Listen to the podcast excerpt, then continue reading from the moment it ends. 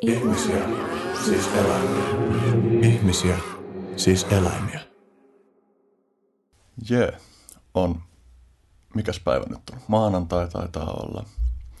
Täällä Vallilassa ArtLab-studiolla Ihmisiä siis eläimiä podcastissa on tänään vieraana musiikintekijä ja äänisuunnittelija Tuomas Skopa.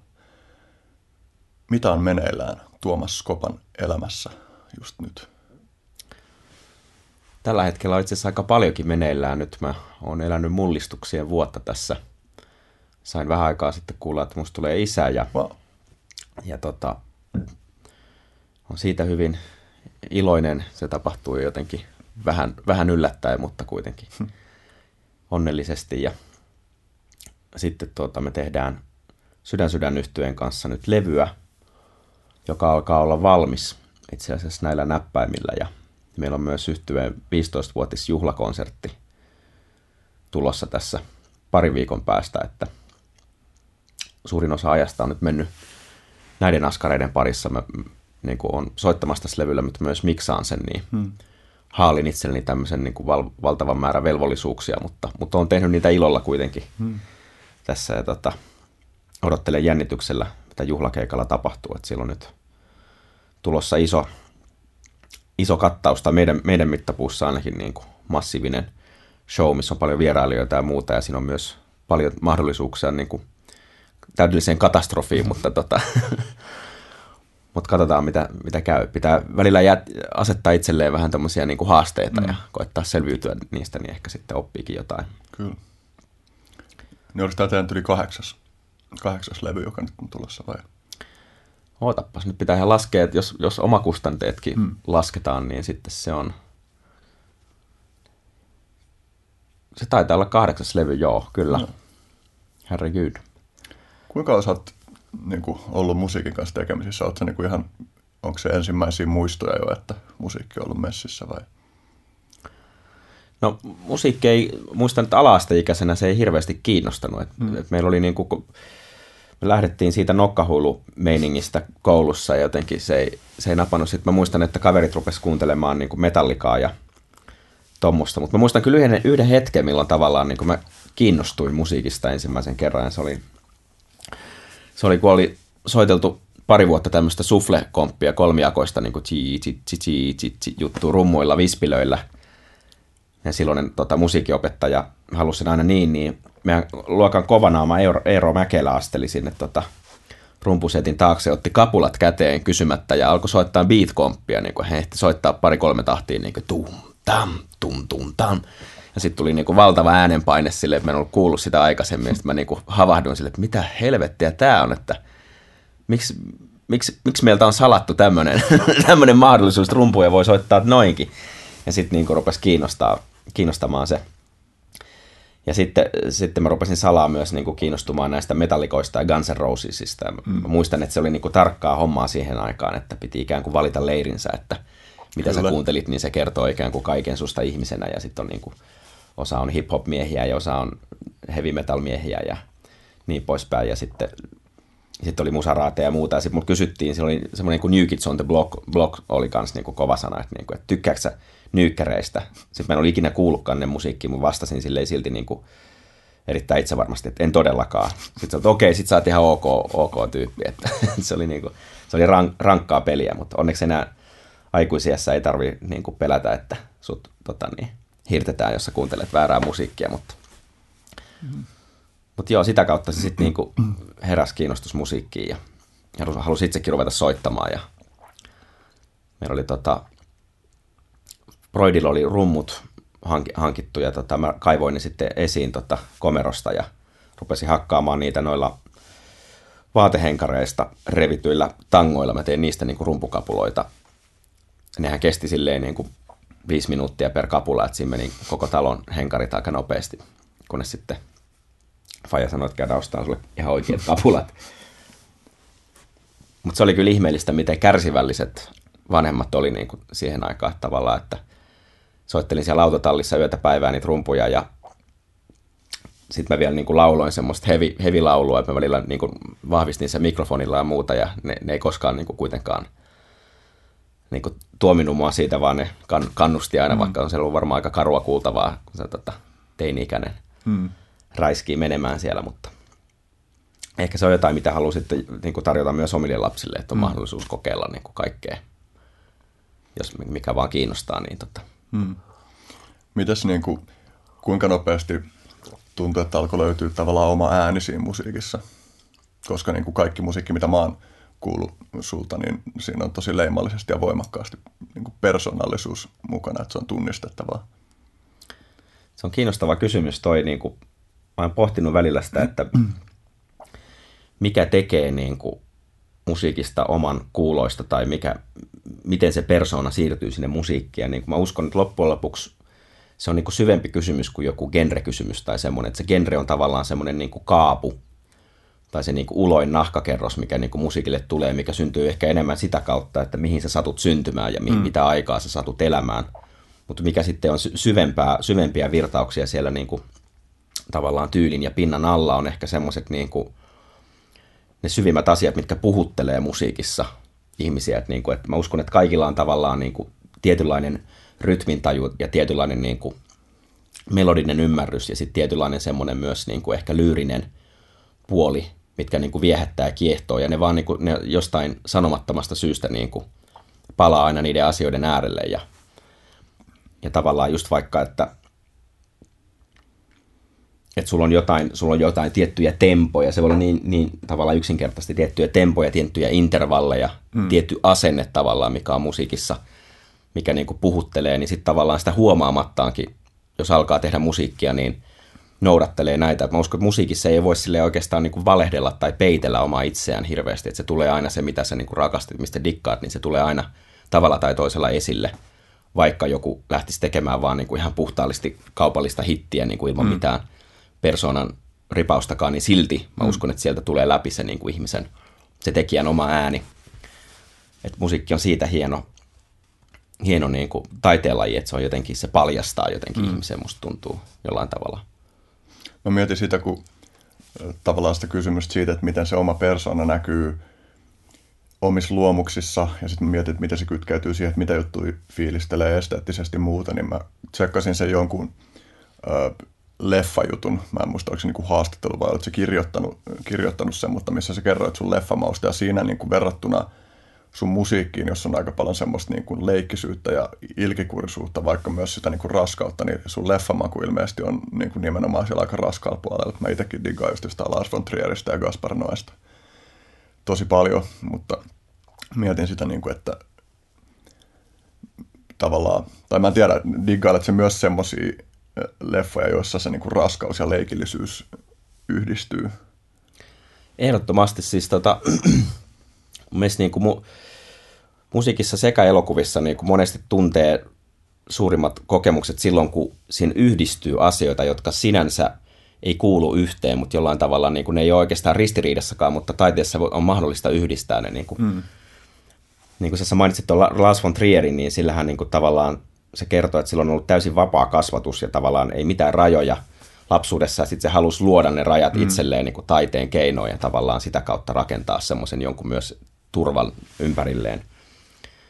Niin tavallaan se on osittain myös sitäkin. Ja, ja niin kuin, että eloku, elokuvia, tuo raskaus, se on kyllä aina ollut läsnä siinä mielessä, että, että mä pidän elokuvista, joilla on niin kuin voimakas vaikutus muuhun. Joskus niin kuin se voi olla musertavakin tavallaan ja avata silmät ne suomukset tippuu silmiltä silloin, kun sitä ei haluaiskaan. Että taiteella voi, voi tavallaan, niin kuin, sillä voi paeta maailmaa ja sillä voi tehdä sitä, sitä niin kuin viihdettä ja semmoista, että sulla on hyvä olla siellä ja sen tavallaan niin kuin suljet nimenomaan sen ulkomaailman pois, vaan sä haluat viihtyä, nauraa tai olla turvallisesti peloissasi tai muuta semmoista, mutta sitten silloin myös se toinen puoli, että se voi avata sulle portin johonkin näkymän johonkin semmoiseen maailmaan, mistä sä et tiedä ja tavallaan niin kuin sivistää myös ihmistä sitä kautta. Niin kuin, ja mun mielestä se on, se on niin kuin elokuvan todella tärkeä toinen puoli, mm. että, se, että se myös välillä katsoo elokuvia, jotka on vaikeita, haastavia, silleen niin kuin raskaita, mutta jotka, jotka avaa sulle niin kuin jonkun semmoisen näkymän tai ajatuksen, mitä mm. sä et ole, niin kuin, mikä sä oot ehkä tietoisestikin sulkenut,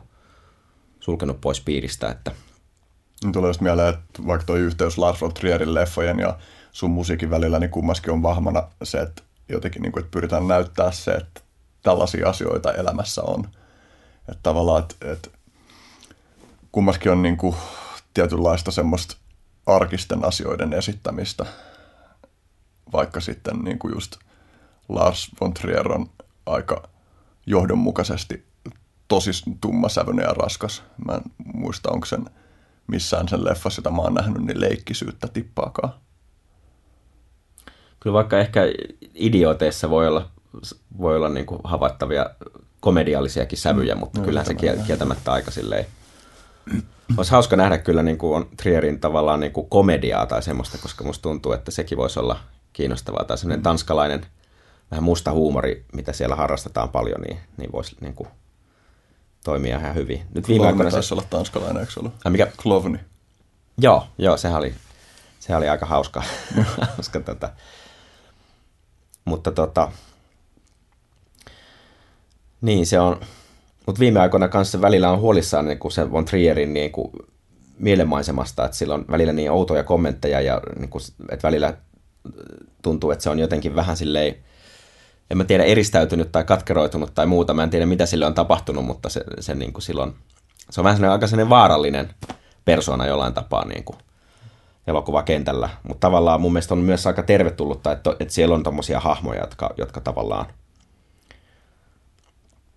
ei piittaa hirveästi siitä, mitä muut ajattelee, vaan tekee sitä, niin kuin mikä, mikä tuntuu, tuntuu oikealta, mutta niin kuin, Se on myös painottanut sitä, että miten sen työssä niin kuin tavallaan semmoisen niin pohjavirtauksena on ollut sekä se sen masennus, että, että joku, joku aika sitten hän kanssa puhui siitä, että se on tehnyt niin kuin todella kuoseissa kaikki sen elokuvat lukunottamatta mun mielestä taisi sanoa nymfomaanista, mutta että se niin kuin, ei ole kauheasti selviä päiviä ilmeisesti nähnyt. Ai siis ohjaus, o, niin kuin silloin kun se ohjaa niitä vai, vai niin kuin jälkitöissä vai niin kuin sekä että? Mulla on jäänyt mieleen vaan, että sä sanoit, että ne on niin kuin alusta loppuun suuri osa niin kuin tehty vaan ihan niin kuin kaikenlaisissa päihdykkeissä. Ai jaa, tota mä en tiennytkään. Toi kyllä. Kyllähän siellä on, nyt kun mainitsit, niin siellä on välillä semmoista aika niin kuin villiä assosiaatiota tai semmoista niin kuin, mutta se on sen tavallaan maailma myös, mitä se on niin kuin, aika johdonmukaisesti tehnyt niin kuin uransa alusta saakka. Tai silloin oli se Dogma-kausi ja sitä ennenhän se teki semmoista todella hallittua elokuvaa, mikä on niin kuin valaistu ja kuvattu viimeisen päälle ja hmm. sitten se tavallaan halusi riisua sen raskaan elokuvakoneiston, hmm. mikä oli virkistävä tuulahdus kyllä niin kuin elokuvan kentällä siinä, että tavallaan luovuttiin siitä, että, että ei anneta sille koneistolle ja sille tavallaan niin kuin silottelulle niin paljon valtaa, vaan antaa enemmän sen niin kuin näyt- näyttelijöiden ohjaajan viedä hmm. sitä juttua. Ja, niin kuin, ja sitten sit se on sen jälkeen niin kuin tehnyt jonkinlaisen metamorfoosin näistä mm. hallinnasta ja hallitsemattomuudesta ja se niin kuin, Dogman tärisevä kamera on edelleen läsnä sen niin kuin leffoissa, mutta, mm. mutta kyllä mä pidän myös niin kuin keveistäkin elokuvista ja siitä, niin kuin, ehkä myös mitä vanhemmaksi tulee, niin sitä enemmän, enemmän haluaa jotenkin suojella itseään myös semmoiselta niin kuin raado, raadollisuudelta, mm. mikä on varsinkin nuoren aikuisen elämässä ollut silleen niin kuin jotenkin – vahvasti läsnä, että sitä haluaa tuntea, ko- kokea tunteet vahvasti. Ja niin kuin. Mutta ne on itsellä ainakin tasottunut niin kuin iän myötä. Ja semmoiset niin kuin myös, myös elämää voi katsoa oma, omaperäisellä, mutta keveällä mm. tavallaan niin kuin linssillä. Onko jotain niin kuin ihan elokuvissa tai muilla aloilla niin kuin tyyppejä, jotka inspiroivat sinua tuossa mielessä, että olisi niin kuin... Nyt nyt tuli äh, tämmöinen viimeisin mieleen, mikä oli pirun hauska leffa. Se oli jotkut, jotkut niin kuin kaksikko oli ohjannut sen, se oli perhana mä oon unohtanut jo nimen, mutta se oli, se oli vielä hauskasti jotenkin alkuteksteissä laitettu, että se oli vaan, olikohan niillä sama etunimi, ja sitten se oli niin kuin monikossa vaan siinä, vai miten se meni, mutta kuitenkin ne teki tämän leffan, miten mä voin unohtaa sen nimen, kun mä innostun sitten niin paljon, mutta siinä on siis tämä tota, se Daniel Radcliffe, joka on siis Harry, Harry Potter, ja sitten sit sellainen kans nuorempi tota, uusi, uusi nouseva stara näyttelee tota, parivaljakkoa, josta toinen on ikään kuin kuollut tai ruumis, joka jollain tavalla pikkuhiljaa alkaa herätä henkiä siinä elokuvan myötä. Hän, hän löydetään niin kuin rannalta ja hän opettelee elämään siinä uudelleen. Ja se oli aivan mainio elokuva mun mielestä. Se on just semmoista niin kuin aika hulvatonta ajatuksen lentoa, mutta sitten samalla myös siinä oli joku semmoinen – tosi koskettava niin kuin draamallinen elementti, vaikka se oli jollain tapaa, niin kuin siinä oli myös semmoisia crazy komedian aineksia. Nämä, nämä elementit mä en ole koskaan ennen nähnyt, että elokuvassa voidaan yhdistellä sujuvasti tämmöistä niin kuin helvetin koskettavaa draamaa ja sitten jotain tämmöistä täysin crazyä. Niin. Mutta semmoiset semmoiset leffat monesti niin kuin puhuttelee, missä niin kuin just tavallaan joku semmoinen anna se lentää fiilis, että siinä on vaan päästetty irti ja niin kuin katso, mm. katsotaan mitä tapahtuu. Että se on vähän semmoinen tutkimusmatka tavallaan, että itsekään niin kuin tekijätkään ei, ei välttämättä oikein tiedä, mikä on lopputulos ennen kuin se on Joo, se on kyllä niin kuin, se, että yhdistetään asioita, joita ei tyypillisesti näe yhdistettävänä, jos sen saa tehtyä taidolla, niin se on kyllä tosi vaikuttava. Yksi ohjaaja, josta mä oon pitänyt itse paljon, niin Jodorowski ja sen leffat tuntuu silleen, että ne on niin kuin yhtäaikaisesti ihan sietämättömän huonoja ja, ja nerokkaita. Se on... Mitäs kaikki leffoja no, se onkaan tehnyt? El Topo ja Holy Mountain on varmaan tunnetuimmat. Sitten esimerkiksi sen pari uusimmassa leffassa, niin yksi hahmo esittää kaikki repliikkensä niin kuin opera, operalaulutyylillä. Ja Ne on niin semmoisia, että niissä on tosi paljon semmoista alitajunnan virtaa. Niissä on niin kuin samaan aikaan jotain semmoista syvää viisautta ja sitten semmoista niin kuin jotenkin, että vedetään kaikki ihan lekkeriksi. Ja ne voi olla niin kuin tosi kiusaannuttavia katsoa, mutta sitten samaan aikaan näkee vaan, että tällä tyypillä on niin kuin ihan uskomaton visio. Mä luin tuossa viime yönä sitä sun opinnäytetyötä. Tosi kiinnostavaa kamaa. Toi niin kuin, sulla oli teemana siinä esimerkiksi polyrytmiikka ja mikrotonaalisuus. Ja, ja kumpikin on alueita, jotka kiehtoo tosi paljon. Ja tuntuu, niin kuin, että ehkä niin kuin, tai oikeastaan kumpaakin tekisi mieli su- sukeltaa paljon syvemmälle. Ja esimerkiksi mikrotonaalisuuteen liittyen sä olit linkannut sinne tämän Dolores, mikä se oli nimeltään, Dolores jotain. Mikä se olikaan? Kirjoitin sen tänne ylöskin itse asiassa. Katheriina. Joo. Sillä oli tällainen syntetisaattori, jossa oli, oliko se 112 säveltä per oktaavi? Joo, siinä on, siinä on tota, tämmöisiä myydäänkin, ja mä en tiedä, oliko se hän itse rakentanut sen, mutta siinä oli tavallaan niin kuin, se vaatii niin kuin valtavaa tavallaan hallintaa ja niin kuin, kykyä soittajalta, mutta tavallaan, että sä voit niin kuin, saada yhdestä sävellajista niin kuin, monia eri intervalleja, semmoisia niin kuin, suhdelukuja, mitä, mitä me ei normaali koskettimista saada irti. Et, et se on jännittävää, niin kuin, että meille, tai ainakin länsimaisessa musiikissa, meillä on niin kuin, se on, se on todella niin kuin samanlainen se tavallaan tonaali, tonaalinen maailma niin kuin joka puolella. Ja siinä on hyvin pieniä eroja vaan, ja meillä on se tasavireisyyden tavallaan hirmuhallinto, missä me eletään, että niin kuin kaikki menee jopa niin kuin laulu viritetään sen, sen lävitse, ja meidän korvat on aika hyvin tottunut siihen, että tämä on nyt se niin kuin vallitseva laki. Mutta tavallaan esimerkiksi mikä, mikä on niin kuin hellin mahdollinen tapa irrottautua tästä niin kuin tasa, tasavireisyydestä on just tämmöinen niin kuin puhdas intonaatio, missä on niin kuin periaatteessa puhutaan samoista asioista, mutta, mutta ne suhdeluvut on yksinkertaisempia. Niin kuin, että sulla on tämmöisiä perusintervalleja kuin kvintti tai terssi, niin, kuin,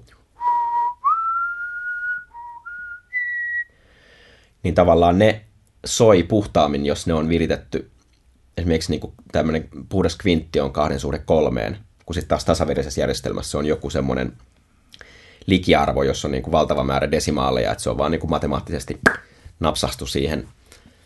Niin tavallaan sen huomaa sitten, jos kuuntelee, internet on täynnä esimerkkejä, mutta tavallaan, miten, miten ne eroaa, niin se on pieni, mutta niin kuin semmoinen ratkaiseva ero, että tavallaan se tasa, tai se puhdas intonaatio on ikään kuin, niin kuin se on liikkumaton, tai tavallaan ne loksahtaa silloin ikään kuin ne palaset eri lailla paikoilleen ja niin kuin lepää siinä, missä sitä tasavireisyys taas aina värisee ja heiluu ja on tavallaan semmoisessa ikuisessa pienessä niin kuin liikkeessä hakee sitä. Hmm. Niin, niin, niin, tota, niin se on vaan niin kuin semmoinen yksi portti tavallaan tänne, mikä itselle au, au, mistä itselle aukeni tämä niin kuin tavallaan mikrotonaalisuuden maailma, että sitten sä voit mennä siinä vielä pidemmälle ja tavallaan luoda semmoisia intervalleja, jotka alkaa olla niin kuin niin kuin länsimaiseen korvaan vähän epävireisenkin mm. kuulosia. Sitten tavallaan sekin johtuu vaan semmoista tietynlaista tottumattomuudesta ja siitä, että me ollaan niin kuin, altistutaan niin vähän niille. Sitten taas jossain niin kuin turkkilaisessa musiikissa saattaa olla niin kuin, kymmeniä intervalloja enemmän. Ja tavallaan ne myös niin kuin, on siellä niin kuin verenperintönä, että se, mm. että se, niin kuin se ihmiset tunnistaa ne ja, ja osaa laulaa niitä ja tavallaan ne on osa sitä kulttuuria sitten taas niin kuin, meillä taas pitäydytään näissä 12 sävelestä, joista niistäkin niin pääasiassa seitsemää käytetään kerrallaan, niin on tavallaan niin paljon hmm. ääniä, mit, mitkä me niin kuin lakastaan pöydän alle ja mi, mit, mi, mihin me ei, niin kuin, mitä, mihin ei perehdytä hirveästi, mutta... Se oli ihan tajunnan räjättävä. Mä kuuntelin niitä Katherinon teoksia ja, ja, ja niin kuin sä mainitsikin siinä niin kuin tämän ajatuksen mikrotonaalisesta modulaatiosta. Ja sitten mä kuuntelin niitä biisejä silleen, että wow, että näissä oikeasti tapahtuu sillä tavalla, että, että niin kuin, voisiko nyt esimerkkinä olla just, että sulla on niin C-duuri ja sitten sulla on A-molli ja sitten sulla palaa C-duuriin, joka onkin vähän niin kuin, niin kuin jonkun kymmenesosa sävelaskeleen korkeampi kuin se normi C-duuri tai, tai että siitä tulee just niitä semmoisia pieniä modula, niin kuin sointumodulaatioita. Että tavallaan ehkä aiemmin, mitä on kuunnellut mikrotonaalista musiikkia, niin ne on ollut yksittäisten sävelten niin kuin mikrotonaalisuutta, mutta ei niinkään sitä, että olisi niin kuin harmonioita, jotka niin kuin joku sointu soi ja sitten se nousee vähän, vähän korkeammaksi tai jotain tuollaista. Se on niin kuin ällistyttävää, minkälaisia tunnetiloja siitä tulee. Ja mä voin kuvitella, että sama kuin, niin kuin muutenkin sellaisessa musiikissa, jos alkaa kuuntelemaan vaikka jotain jatsia, niin siinä kestää, että siihen alkaa pääsee sisään siihen sävelmaailmaan, niin sitten sit tuollainen niin kuin mikrotonaalisuus, jossa ne on tosi vieraita niin kuin verrattuna mihinkään, mitä on kuullut, niin se on hätkähdyttävää. Mä voin kuvitella, että niin kuin sä sanotkin siinä opinnäytetyössä siitä, että vähän niin kuin, että tämä on vasta alettu raapasee tätä pintaa tästä asiasta, että on niin paljon juttuja, joita voitaisiin tutkia ja tehdä musiikissa, että kaikki ei ole todellakaan tehty vielä. Se on jännää myös, miten nopeasti ikään kuin korva, korva tottuu siihen, tai silleen, että se on, se on lähes kaikille meille, se on ensikuuntelulla on niin kuin, voi olla vähän omituinen kokemus kuunnella mikrotonaalista musiikkia, mutta sitten myös, jos sä niin kuin leikittelet sillä ajatuksella vaikka, että kahden sävelen värinen ero onkin niin kuin pienempi kuin puolisävelaskelta, mikä on meille se tavallaan niin kuin pienin yksikkö tämmöisessä perinteisessä länsimaisessa musiikissa, niin, niin tavallaan sit jos sä teet sitä hyvin pientä liikettä ja sen jälkeen teet tämän niin kuin puolisävelaskeleen liikkeen, se tuntuukin yhtäkkiä niin kuin suurelta harppaukselta, että vau, wow, mm. että onkin noin iso toi meidän pienin yksikkö tavallaan, että, että siihen niin kuin myös, myös tavallaan niin kuin korva sukeltaa aika nopeasti ja tottuu uuteen, uuteen tavallaan tämmöiseen kulttuurimuutokseen tai tommoseen, että, että myös tavallaan, mm. että meillähän on niin kuin, lähes kaikki musiikki on myös niin kuin että meillä on se oktaavi jaettu 12 osaan, mutta me voidaan jakaa se myös vaikka kahdeksaan osaan, joka tavallaan poistaa osan niin kuin duuri-molli tona, tonaliteetista, joka on meille se niin kuin monesti se homman ydin, että me halutaan nimenomaan, että meillä on niin kuin duuri ja molli, että ne on ne niin kuin musiikin kulmakivet tavallaan, että me halutaan niin kuin tuntea iloa ja surua musiinkitahdissa. Jostain syystä nämä intervallit niin kuin jotenkin meille kuvaa niitä, mitä kukaan ei oikeastaan voi selittää, mutta – mutta tavallaan sitten, jos ne poistetaan esimerkiksi ja tehdään, jaetaan oktaavi kahdeksaan osaan, niin silloin siitä tulee jotenkin, mä itse, itse niin kuin koen sen semmoisena tavallaan niin kuin ekstraterrestiaalisena mm. Soundina, tai se kuulostaa jotenkin jollain tavalla niin kuin tunteettomalta ehkä se musiikki mm. myös, koska se, niin kuin, se on jollain tavalla niin kuin matemaattisempaa tai kylmempää tai muuta sille, että sä et voi tehdä kosket, sulla on vaike, su, suuria vaikeuksia tehdä koskettava melodia niin kuin siinä vaiheessa, kun sulla mm. on se kahdeksan jakoinen oktaavi, mutta tavallaan niin kuin, mutta se, että miten, miten niin kuin johdonmukaisesti ihminen kuitenkin hakeutuu näihin tiettyjen tavallaan inhimillisten, musiikillisten asioiden äärelle, just tämä niin kuin rytmin neli, neljä kolmijakoisuus ja just tämä tavallaan niin kuin nämä tietynlaiset moodit, mitä meillä on, ai, aiollinen moodi ja jooninen moodi, jotka on niin kuin periaatteessa A-molli ja C-duuri, mm. että miten, miten ne on saanut niin valtavan niin kuin huomion meiltä sille, että mm. melkein kaikki muu on jäänyt niin kuin paitsi on näiden asioiden varjoon, tai ainakin jos popmusiikkia kuuntelee, että, että ehkä ne kertoo myös ihmisestä jotain, jotain niin kuin oleellista, että me halutaan, me halutaan, me halutaan musi, musiikista, niin kuin, me halutaan saada semmoinen niin kuin rytminen, vähän niin kuin tanssiin vievä kokemus, semmoinen, että me pystytään, että se nelijakoisuus tuo musiikkiin ehkä semmoista aavistettavuutta ja semmoista, että se jotenkin, me halutaan tietty määrä semmoista niin kuin, niin kuin tuttuuden tunnetta ja sitä, että sä tiedät suunnilleen, mitä seuraavaksi on tulossa. Sä niin kuin, hmm. saat sen rytmin tai tempon sisään, mutta sitten, mut sitten tavallaan me halutaan myös sopivissa määrin semmoinen niin yllätyksen elementti, että me halutaan, että meidät välillä niin kuin säikäytetään, yllätetään tai tehdään joku yllättävä tahtilajimuutos tai sävelajimuutos tai semmoinen, mikä tuntuu raikkaalta jotenkin virkistävältä, että ahaa, tämä menikin mm. tälleen, että, että se on jatkuvaa semmoista niin kuin ennustettavuuden ja yllätyksen välistä niin kuin tasapainon hakemista musiikki myös jollain tavalla. olisi tosi kiehtovaa kyllä kuulla enemmän popmusiikkia, jos hyödynnetään mikrotonaalisuutta ja myös polyrytmiikkaa. Mut, et just on joitain poppibiisejä, esimerkiksi jossain vaiheessa mä havahduin, että Nothing Compares to You, niin siinähän on se To You-kohta, niin siinä on, niin kuin, onko se sininen, sininen nuotti, joka mm. siinä on. Mut, ja sitten esimerkiksi äh, Toolin Lateralus on ollut mulle tosi tärkeä levy, ja jossain vaiheessa mä havahduin siihen, että aha, siinä on yksi semmoinen pitkä semmoinen, niin kuin, taitaa olla Parabola-nimisessä biisissä, niin pitkä huuto, joka on niin kuin, siellä niin kuin, puolikkaiden sävelaskeleiden välissä, ja sitten kun niin kuin hoksas sen, niin sitten sit hoksas niin kuin kanssa sen, että miksi se kohta tuntuu jollain tavalla niin oudolta tai semmoiselta unsettling. Mutta se oli ylipäänsä joskus, kun mä tajusin sen, että ahaa, että meillä on, meillä on Duuri ja Molli Tersi, jotka niin kuin assosioidaan siihen niin kuin iloiseen ja surulliseen, että niiden välissä oikeasti on sävel. Niin kuin, että puolimatkassa niitä on jotain, joka ei ole kumpaakaan. Se on niin hämmentävä ajatus, että tietysti sitten, niin sä puhuit myös siitä siinä opin, opinnäytetyössä, että, että on tutkittu, että nämä olisi aika universaaleja, että miten tulkitaan erilaiset, erilaiset harmoniat ja, ja sä, niin kuin sävelkieli eri kulttuureissa.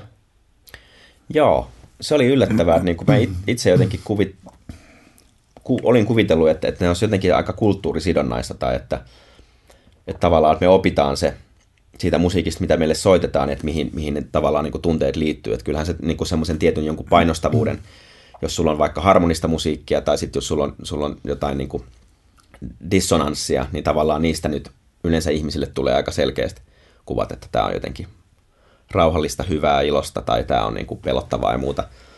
Mutta tavallaan, että kuinka, kuinka yleisiä, että kun oli tavallaan tämmöisiä, he, mä en muista tarkalleen, oliko se niin kuin Etelä-Amerikassa tehty tutkimusta, että siinä oli tavallaan niin kuin, alkuasukkaille, jotka ei ole altistunut lainkaan niin kuin länsimaiselle musiikille, niin kuin soitettu jotain tiettyjä näytte, näytteitä, niin kuin missä on tavallaan tämmöistä perus, perusilosta musiikkia tai perussurullista musiikkia, niin, niin se niin kuin oli lähes sataprosenttinen se niin kuin tunnistus, että ihmiset tavallaan kategorisoi ne oikein, että tämä on, tämä on nyt, tämä kuvaa surua ja tämä kuvaa iloa ja tämä kuvaa pelkoa ja niin poispäin sille, että, että, se, että musiikissa todella on jotain semmoista niin kuin universaalia niin kuin yhteyttä meidän tunteisiin tai semmoista, että se, että se tulkitaan niin kuin samalla tavalla, vaikka, vaikka me oltaisiin koskaan niin kuin kuultu sitä, niin se oli mun mielestä jotenkin ällistyttävä ajatus. Että tavallaan meidän ei tarvitse oppia musiikin kieltä. Se on niin kuin meidän sisällä jo valmiiksi jollain tapaa ja, ja se, on, se on myös kiinnostavaa sitten, taisi olla siinä opinnäytetyössä myös näitä niin kuin, tota, t- tavallaan niin kuin musiikin tuominen näkyväksi, että miten sulla, sulla voi olla ta, vaikka tavallaan niin kuin joku levy, metallilevy, johon sä sirottelet suolaa tai jotain jauhetta ja sitten sä värisytät sitä tietyillä taajuuksilla, niin siinä alkaa muodostua kuvioita ja sä näet ikään kuin vähän niin kuin läpileikkauksia niistä sävelistä tai intervalleista, niin, niin niistä tulee ääri, niin kuin, mielestäni ääri, äärimmäisen niin kuin kauniita ja semmoisia symmetrisiä kuvioita, jotka sitten vaihtuu, heti kun se intervalli vaihtuu, niin ne kuviotkin vaihtuu ja se on tavallaan lumoavan näköistä yhtäkkiä niin kuin nähdä musiikki. Ja tavallaan niin kuin, se on just ikään kuin niin kaunista kuin voisi kuvitellakin, että se on, että, että tavallaan että sitähän se on ääniaalto, jotka liikkuu täällä. Me ei voida niin kuin havaita niitä silmillä, mutta, mutta me voidaan tuoda ne esille tavallaan tuommoisilla keinoilla. Ja... Oliko tässä joku yhteys siihen, että riippuen siitä, että onko niin kuin tasavireisiä säveliä, niin että et minkälaisiksi ne kuviot muodostuu, että oliko siinä joku semmoinen, että tietynlaisista jutuista ei muodostu ollenkaan semmoisia niin kuin, ikään kuin harmonisen näköisiä kuvioita. Tuntuu, että se on just tavallaan sitä, että, että tavallaan se geometria tulee parhaiten esiin just tästä, tästä niin kuin luonnollisesta inton, intonaatiosta. Joo. Ja sitten tavallaan niin kuin, mitä epätasaisempaa se on tai mit, mitä niin kuin suur, suuremmista likiarvoista on kyse, niin sitten tavallaan sitä myös sitä geometriaa on vaikeampi hahmottaa sitä tai, tai niin kuin, että siitä syntyisi semmoisia jotain säännönmukaisia kuvioita mm. ikään kuin. Sitten käsittelet myös siinä sun, well, olitko jatkamassa? Ei. Sano. Käsittelet myös polyrytmiikkaa siinä. Mutta itse asiassa teki mieli kysyä, kun sä mainitsit siinä tämän, että joku sun frendi antoi tämän, antoi tämän niin kuin muistisäännön. Oliko se niin, kuin niin, että siinä oli, tämä oli sellaista rytmiä, jossa on niin kuin kaksijakonen ja viisijakonen niin kuin vastakkain. Tämä pian sataa mennään tanssimaan. Joo. Pystytkö sä demonstroimaan, koska mä en siitä pelkästään lukemalla hahmottanut, että miten se... Joo, siinä, eli siinä on niin kuin tavallaan, sulla on neljä, neljä neljäsosaa ja viisi neljäsosaa päällekkäin, mm-hmm. niin se mhm. kuulostaa niin kuin tältä. sitten sä voit niinku tavallaan palauttaa tämän mieleen tämän rytmin just tällä niinku sanalla, että pian sata mennään tanssimaan, pian sata mennään tanssimaan. Ja tavallaan mm, tätä samaa ideaa voi niinku venyttää, venyttää esimerkiksi pidemmälle, että esimerkiksi sulla voi olla myös sit niinku kolmijakoinen rytmi tässä päällekkäin. Sulla on niinku kolme, neljä ja viisi ikään kuin päällekkäin. Katsotaan, pystyykö mä vielä niinku demonstroimaan sen jaloilla.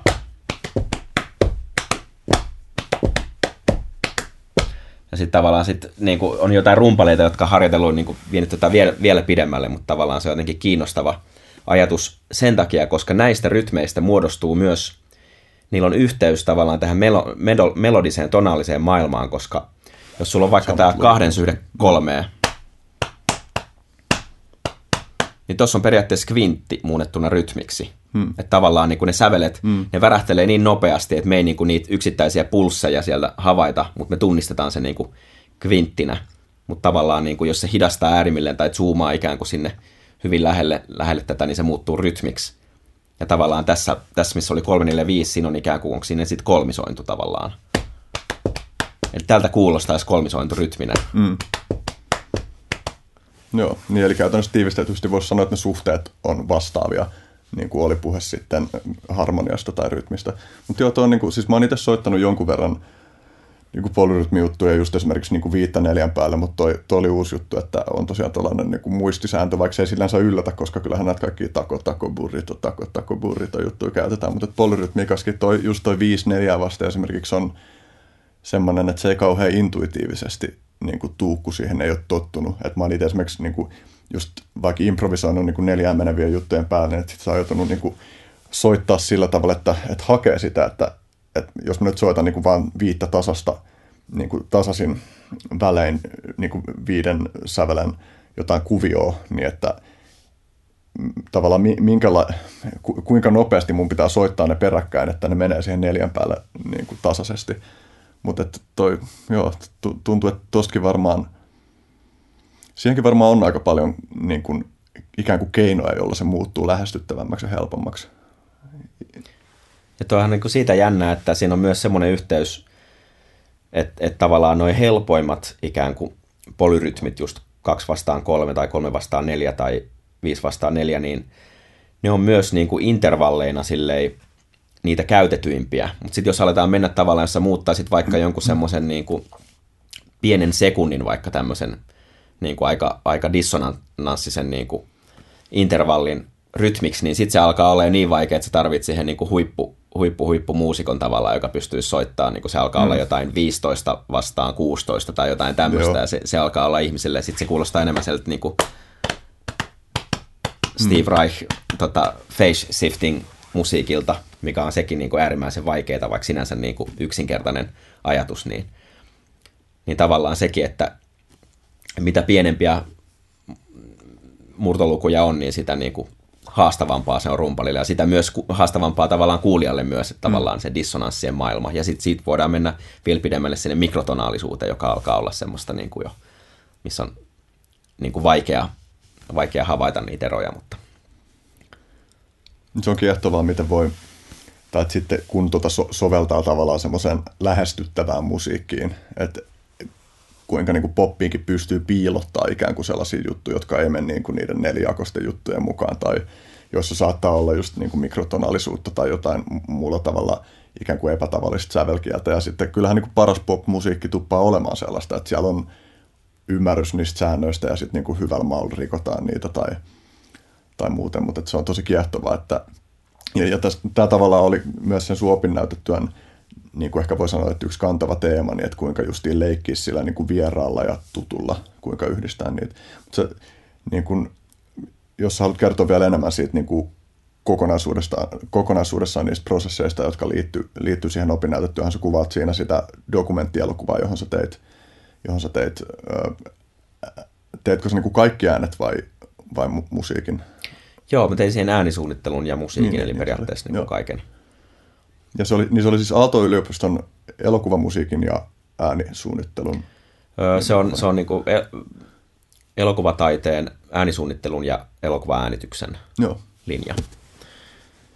Ja tota, joo, tässä leffassa oli semmoinen kuin Momentum, missä, tota, missä seurataan niin kuin kahta tarinaa. Siinä on, siinä on poika, joka odottaa pääsyä sydänleikkaukseen, sillä on niin kuin rytmi, rytmihäiriö.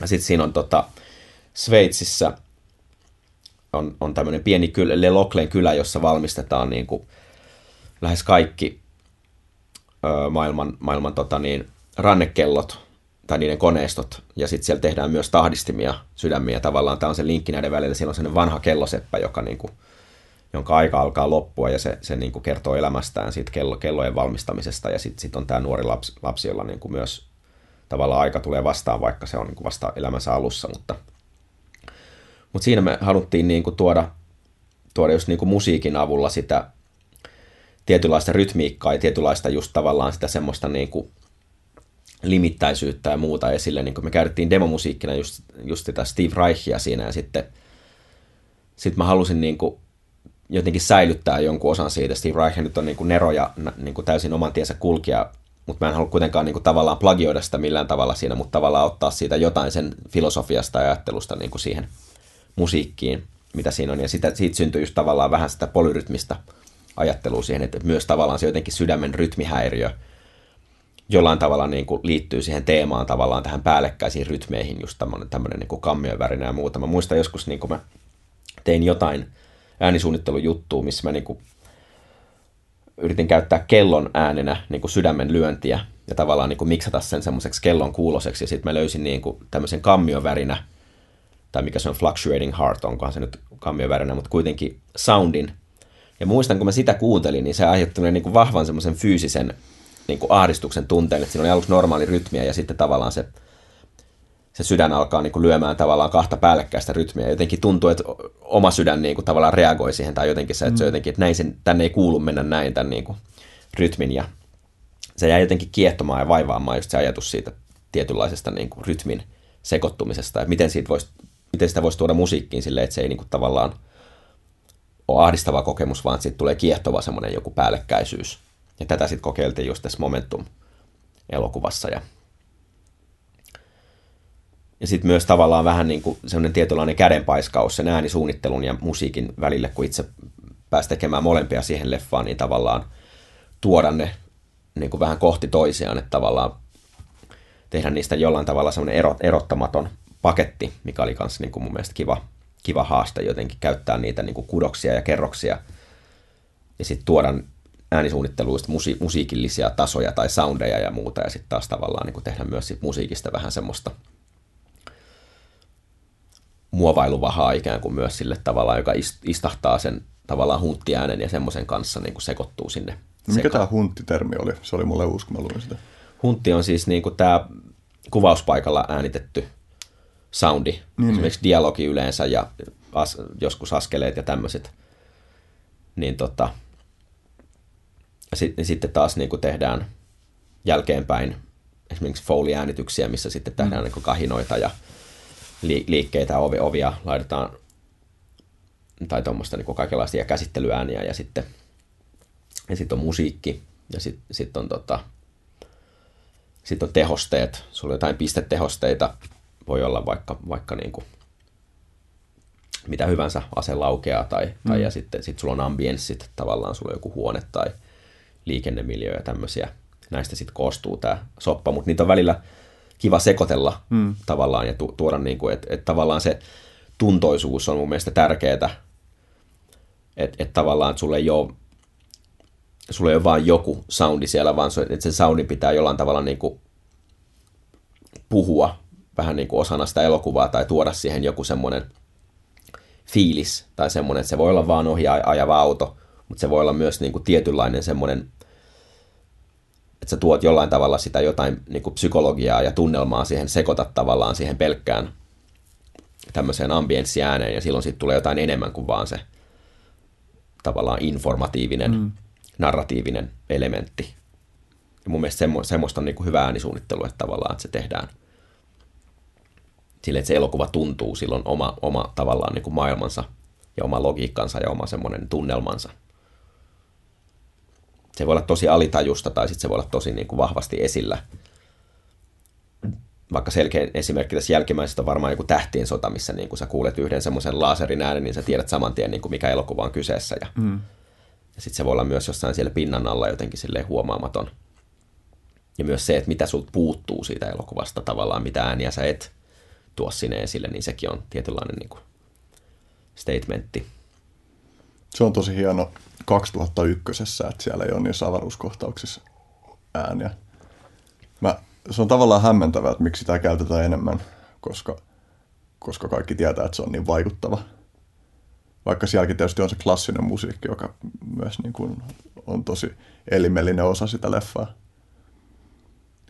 Kubrickilla on niin kuin valtava, loistava kyky siinä, että se ottaa tuommoisia ikonisia, niin kuin klassisia biisejä, ja sitten se tekee semmoisia kohtauksia, jotka on niin kuin mahdoton unohtaa, ja sitten mm. niistä tulee semmoinen niin kuin ikuinen liitto tavallaan, että nämä kuuluu yhteen, ja se tavallaan niin kuin, se löysi näitä yhteyksiä aika moniin, moniinkin leffoihin, ja teki tavallaan niin kuin, ei pelännyt käyttää sitä semmoisia niin kuin, niin kuin kaanoniin musiikkihistorian kaanoniin kuuluvia biisejä, vaan niin kuin otti rohkeasti, teki myös niin kuin sen kuvan vastaamaan ikään kuin sitä musiikin niin kuin arvoa, että tavallaan että teki, senkin, senkin yhtä niin kuin kolossaalisesti, niin silloin niistä tuli tämmöisiä kuolemattomia.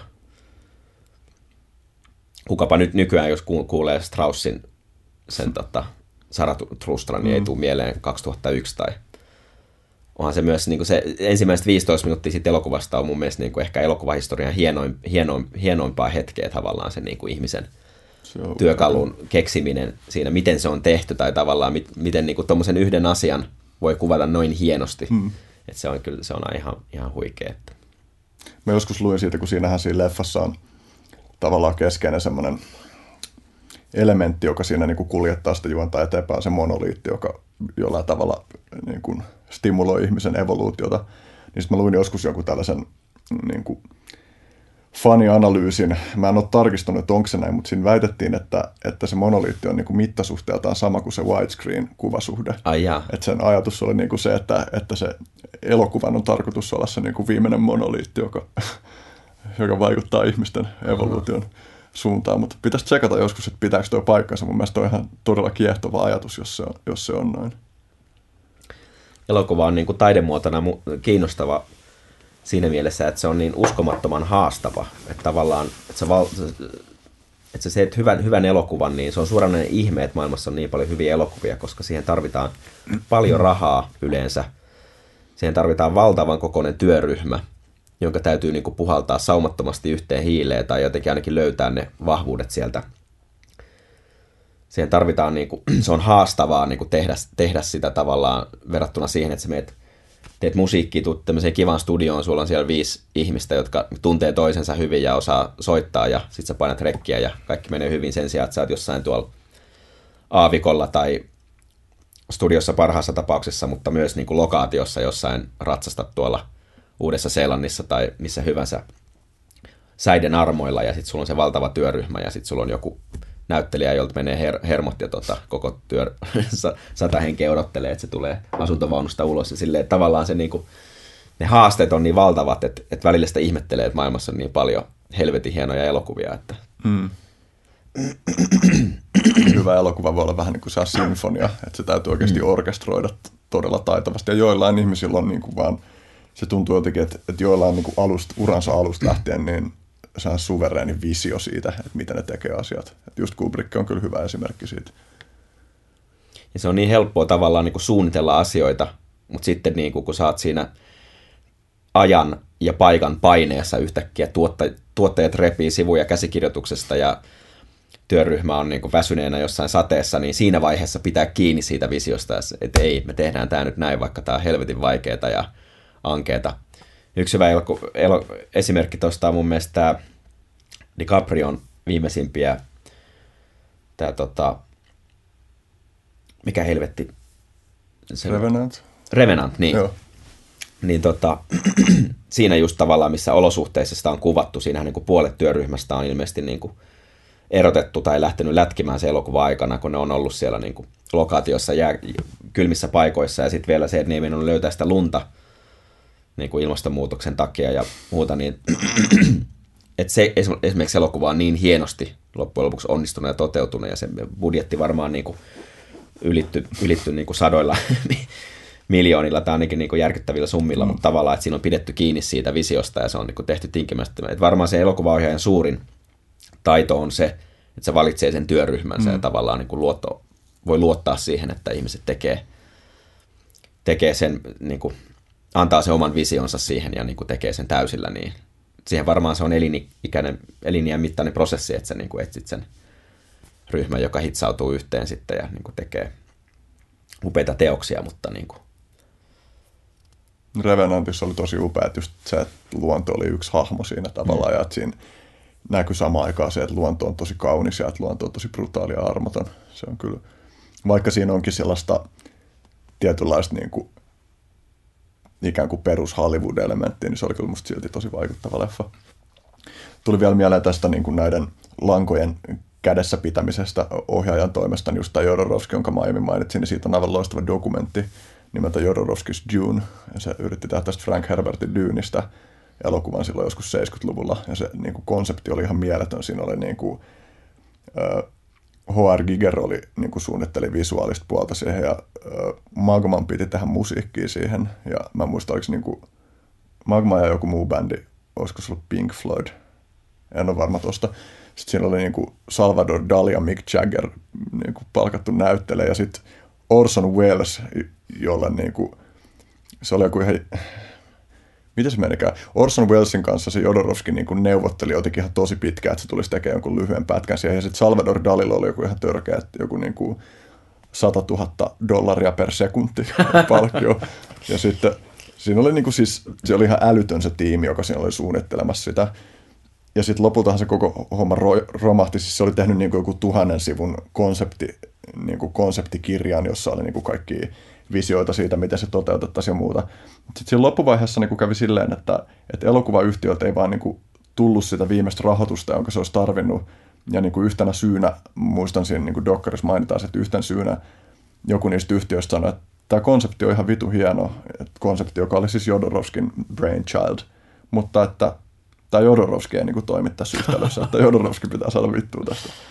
Ja siis se, se dokumentti on niin kuin vaan kuvaus niin kuin ihan uskomattoman vision romahtamisesta ja sen vaikutuksesta niin kuin Jodorowskin tekijänä. Sehän sitten silloin oli, mä en muista, onko se 15 vai 20 vuotta, jonka aikaan se ei tehnyt yhtään leffaa sitten tuon jälkeen. Mutta sitten moni niitä sen leffan visiot päädyttiin käyttämään muissa elokuvissa, niin kuin Star Wars lainas siitä ja, ja kaikkea tällaista. Että silloin oli tavallaan niin kuin semmoinen näkymätön niin kuin vaikutus populaarikulttuuriin. Nyt mä muistankin itse asiassa se Jodorowskin – onko se poika on näyttelijä ja se oli tota vierailemassa, oliko se Rakkautta ja energiaa festareilla pari vuotta sitten. Joo, Musta olin katsomassa sen, no niin. mikähän leffa se olikaan. Öö, se oli, se oli niinku uusi. Joo, siis uusi. se oli, hetkinen, Dance of Reality on jompikumpi näistä kahdesta uudesta. Se se, se, se taisi olla joo. just. Joo. No niin kuin sama, niin kuin, että toinen on jatko-osa sille edelliselle. Joo. No se oli just tämä, siinä oli tämä operalaulaja äiti. Joo. Mutta se oli se Dune ei sitten koskaan toteutunut. Eikö, vai siitä kuvattiin sarjamuotona tai jotenkin? Joo, sitten on tietysti sarjassa David Lynch teki siitä kanssa. Niin just, niin kuin version, joka on niin kuin vähän semmoinen, mä mielen sen itse, että se on semmoinen flawed masterpiece, että se on tavallaan tosi tönkkö ja korni, mutta sitten siinä on myös ihan uskomaton visio, että kyllä niin kuin, mun mielestä se on niin kuin, puolustaa paikkaansa maailmassa se, se leffa, mutta kyllä niin kuin, se Jodorowskin leffa niin kuin olisi varmasti ollut semmoinen, että jos se olisi toteutunut, niin se olisi sekin olisi voinut olla flawed masterpiece, mutta, mutta että se olisi varmasti ollut niin kuin vaikuttava. Mutta se dokumentti on myös niin kuin ihan parhaita dokkareita, joita mä oon nähnyt. Se on ihan tuore dokkari, siis niin kuin tältä, tältä vuosikymmeneltä tyyliin. Onko se on vanha mies Jodorowski, mutta se, se tekee vielä elokuvia vissiin. Kyllä. Onko se 85 tai jotain sellaista varmaan. Ja silloin olisi hämmentäviä teemoja kanssa näissä leffoissa, että just sen poika niin kuin näyttelee, näyttelee leffassa niin kuin – henkilöä, joka on ikään kuin nuori Jodorowski, tai että se on niin kuin vähän semmoinen puoli fiktiivinen, ja sittenhän siinä on kaikkea tällaista niin kuin hyvin jotenkin Oedipus Freud-meininkiä, että se Jodorowski-hamon äitiä näyttelevä henkilö näyttelee siinä leffassa kaksoisroolin, ja sitten että se on sekä sen äiti että sen rakastaja. Ja sitten mä niin kuin mietin sitä, että minkälaista se on psykologisesti ollut, kun sitten siinä on esimerkiksi ko, niin kuin seksikohtaus, niin että se Jodorowski ohjaa omaa poikansa Poikansa, seksikohtauksessa, ö, jonka toinen osapuoli on nainen, joka näyttelee sekä sen äitiä että rakastajaa. Oliko se jopa vielä semmoinen twisti, että se oli tää, oliko se tämä operalaulaja? Joo, Ja sitten se virtsaa, se niinku siunaa se jossain vaiheessa, niinku se virtsaa sen päälle ja jotenkin se syntyy uudelleen siitä. Että siinä on kyllä aika vahvat freudilaiset joo. tota niin, keitokset ollut käynnissä varmaan siinä. Ja tämä katarsis on muutenkin sellainen niin kuin ilmiö, jota Jodorowskin leffoissa on tosi paljon. Ja ehkä niin kuin se, sitä voi ajatella myös, että, että jollain tavalla nuo Von Trierin leffat on tosi katarttisia.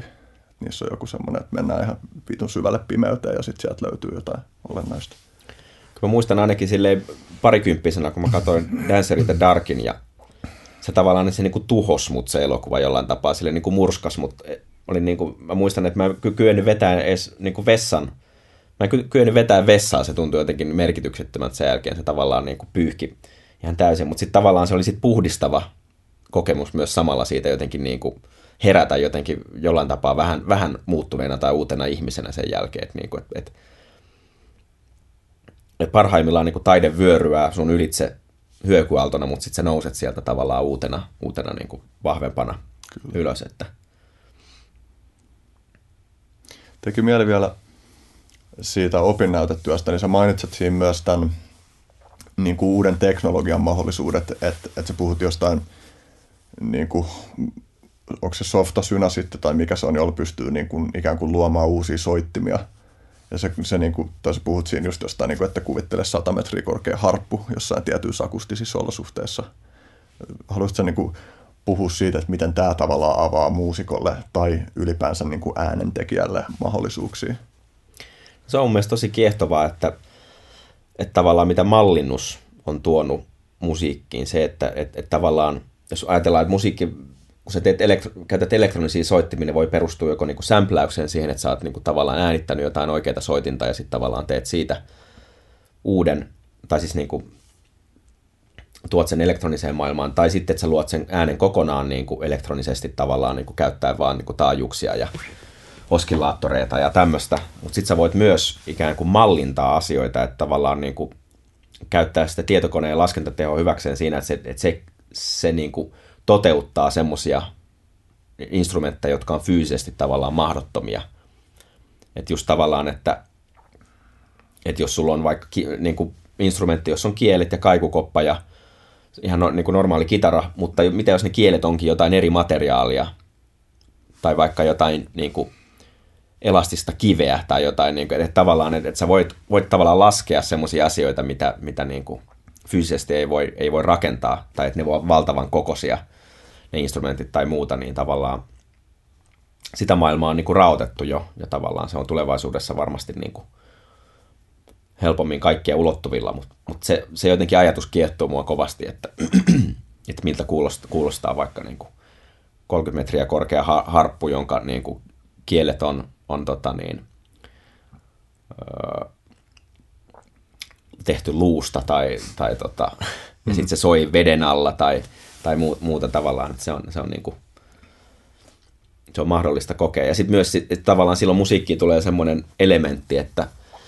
että se ei ole puhtaasti synteettistä se ääntä, vaan se tavallaan se kuulostaa akustiselta ääneltä, mutta se kuulostaa myös samalla jollain tapaa vieraalta, että koska sä et, sä et, niin kuin, sä et voi tavallaan niin kuin semmoista soitinta saada, niin, mutta sä voit silti kuulla sen. Niin. Vain mielikuvitus on rajana. Mutta silti me palataan kuitenkin aika, aika monesti, vaikka meillä on nämä mahdollisuudet niiden perusinstrumenttien äärelle ja sen perussoundin äärelle, että sulla on se beat ja sulla on, sulla on joku bassolinja ja sitten sulla on joku melodiasoitin ja sitten sulla on lauluja. Mm. Silti me aina pyöritään niiden, niiden asioiden, ainakin popmusiikissa niin niiden asioiden äärellä. Että.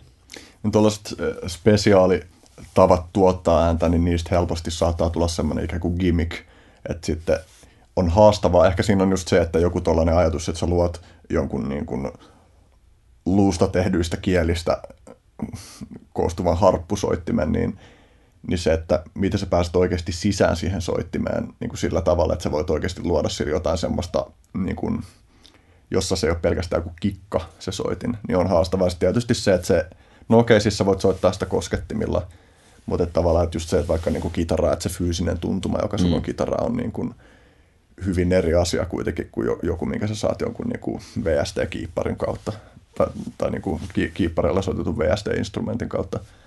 Mutta niin mä voin kuvitella sitten toisaalta, nyt kun tästä alettiin puhua, niin mä aloin miettiä sitä, että mitä sitten kun meidän niin kuin virtuaalitodellisuussoftat kehittyy, että sulla saattaa tulla jossain vaiheessa sellainen tilanne, että sä pääset oikeasti soittaa niin kuin virtuaalisesti jossain mm. niin kuin jollain lasien ja joidenkin hanskojen kanssa, vaikka niin kuin sellaista, että pystyt tuntemaan, että miltä se tuntuu soittaa sitä sun luusta tehtyä 30 metristä niin kuin harppuja. Mä voin kuvitella, että vaikka niin kuin tässä vaiheessa tuo teknologia on vielä tosi kömpelöä, niin ettei ole mitään semmoista ehdotonta rajaa, että se ei voisi kehittyä sillä tavalla, että se alkaisi tuottaa hyvinkin niin kuin autenttisia mahdollisuuksia. Sitten mä mietin myös esimerkiksi sitä mahdollisuutta toteuttaa keikkoja virtuaalimaailmassa just jollain tuollaisilla soittimilla, joita ei ole niin kuin tässä maailmassa olemassa.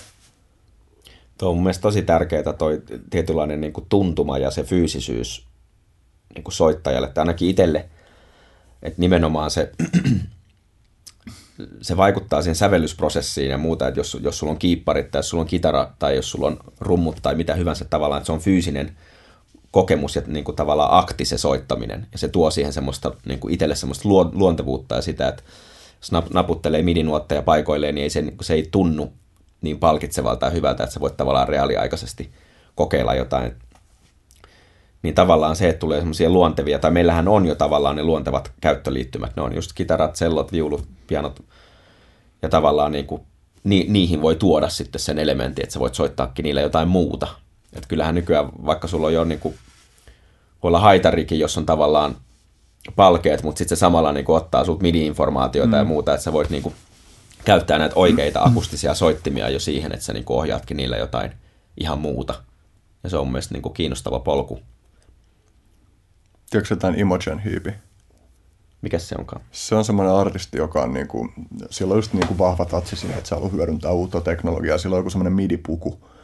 Siitä on semmoinen joku semmoinen vähän TED tyyppinen mä muistan, onko se TED mutta joku vastaava semmoinen demonstraatio, jossa se selittää, miten se puku toimii, ja sitten se niinku tekee sillä myös niin kuin musiikin reaaliajassa, mutta siinä on kaikki just semmoista, että tietynlaiset liikkeet niin kuin esimerkiksi voimistaa reverbia ja, ja tietynlaiset liikkeet tuottaa tietynlaisia ääniä, että se, että missä kohtaa lavaa se seisoo, niin vaikuttaa myös siihen, että se pystyy niin kuin orkestroimaan niin kuin livenä, livenä niin kuin käden liikkeelle ja kaikella niin kuin musiikkia. Tämä kuulostaa tosi jännältä. Tai niin kuin, muistan myös Phil Collinsin oli joskus 80-luvulla, se oli tehnyt itsestään vähän niin kuin rumpukoneen, että sillä oli jotenkin hmm. keho täynnä niitä pädejä ja muuta, se tavallaan soitti niitä muhevia no. geitti-rumpujaan niin kuin itsensä kautta. Vittu mä digaan paljon niistä sen rumpusoundeista siellä. Se on mun mielestä muutenkin ihan niin kuin täysin turhaa dissattu artisti, musta sillä on ihan tosi hieno juttu. Joku niin kuin In the Air Tonight on esimerkiksi musta ihan niin soundillisesti ällistyttävä biisi. Sehän loi, tai oli vahvasti osana sitä 80-luvun niin kuin soundia tavallaan, se teki sen, se niin kuin pani ne kourukset ja reverbit ja muut niin äärimmilleen tavallaan et, et sille, että se jotenkin loi sen koko vuosikymmenen tai soundia niin kuin vahvasti. Että, että kiinnostava kyllä. Siinä on niin kuin just siinä In the Air Tonight, jossa on niin kuin tosi nautinnollisia detaljeja, esimerkiksi jotkut delayt jossain lauluissa, kun siinä on, olisiko se kohta, missä laulaa Don't Worry vai ei kun We Ever Met, niin sitten se jää se delay silleen, että se on vähän silleen jätättävä, että se ei mene niin kuin täydellisessä synkissä. Ton tyyppisiä pieniä detaljeja niin kuin tulee vaan semmoinen uppoutuu siihen, niin tulee jotenkin tosi vaan tyydyttynyt olo. Että tässä on oikeasti niin kuin tyyppi rakastanut sitä, mitä se tekee. Ja se on hämmentävä, miksi sen, sen tyypin ikään kuin sellainen kulttuurillinen imago tai sellainen on sellainen kuin se on. Onko se tehnyt jotain niin ollakseni erityisen ärsyttävä? Okei, se on tehnyt korvamatoja, jotka on niin kuin kiteyttänyt jonkun 80-luvun lopun soundi jossain vaiheessa, mutta Niin, mulla on kyllä myös ihan lämpimät fiilikset Phil Collinsista. Mä en ole sille niin älyttömästi niin kuin kuunnellut mm. se musaa, mutta se on kyllä niin kuin, se, se on välittömästi tunnistettava ja silleen mm. niin kuin todella... Se on mun mielestä niin kuin, mä itse ihailin semmoisia artisteja, jotka pystyy luomaan oman soundin niin pitkälle, että sen tunnistaa ikään kuin välittömästi muutaman sekunnin kuuntelun jälkeen, mutta sä et toisaalta koskaan arvaa, mitä ne tekee seuraavaksi. Mm. Tavallaan semmoinen yhdistelmä tunnistettavuutta ja arvaamattomuutta on mun mielestä jotenkin tosi hieno, Joo. hieno kombinaatio. Ja... Tässä niin kuin, tai yksi juttu, josta mä haluaisin myös kuulla sun ajatuksia. Sä oot viitannut siihen että, että sä synnytät tai että sun luovuudelle tekee tosi hyvää se, kun sä saat mennä vaan jonnekin omaan rauhaa pois melskeestä ja pois kiireestä ja tollain.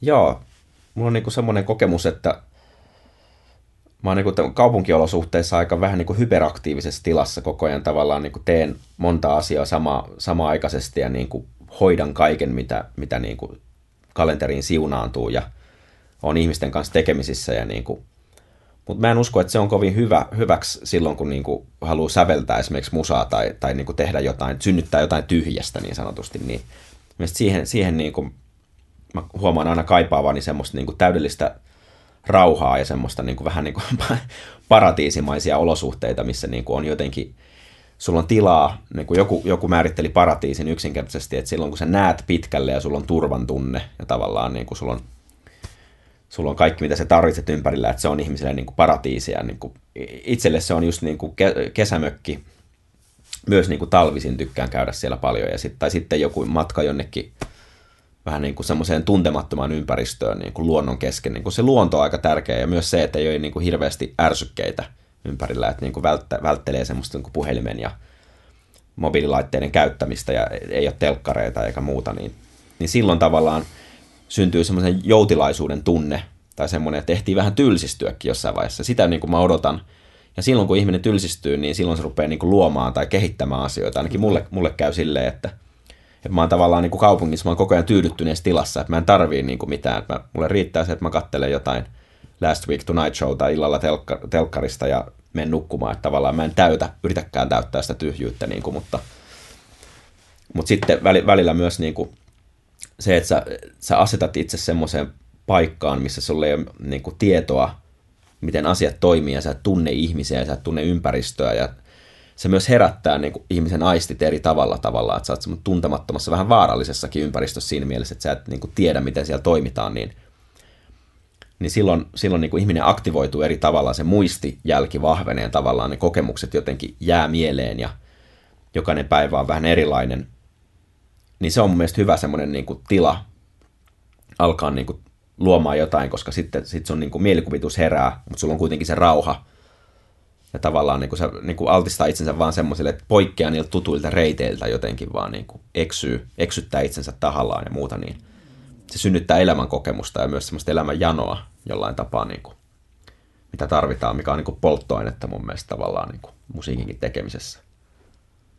Mä mietin, tuli just mieleen tällainen termi kuin informaatiosaaste, että me eletään niin kuin informaatiosaasteen keskellä, että mä oon miettinyt, että voisiko kaupungeissa jollain niin kuin yhteiskuntasopimuksille edesauttaa sitä, että olisi oikeasti niin kuin hiljaisia, tyyniä tiloja. Miten me voitaisiin vaalia sitä, että meidän maailma ei vaan täyteen sitä, että kaikkialla on sitä jatkuvaa stimulaatioa. Ja sitten samaan aikaan luovana ihmisenä itsekin tuottaa sitä stimulaatiomaailmaa. Se on mm. jännä ristiriita. Ei tässä ole niin kuin vaikka musiikki loppumassa maailmasta, mutta niin. silti tuntuu tärkeää tehdä sitä.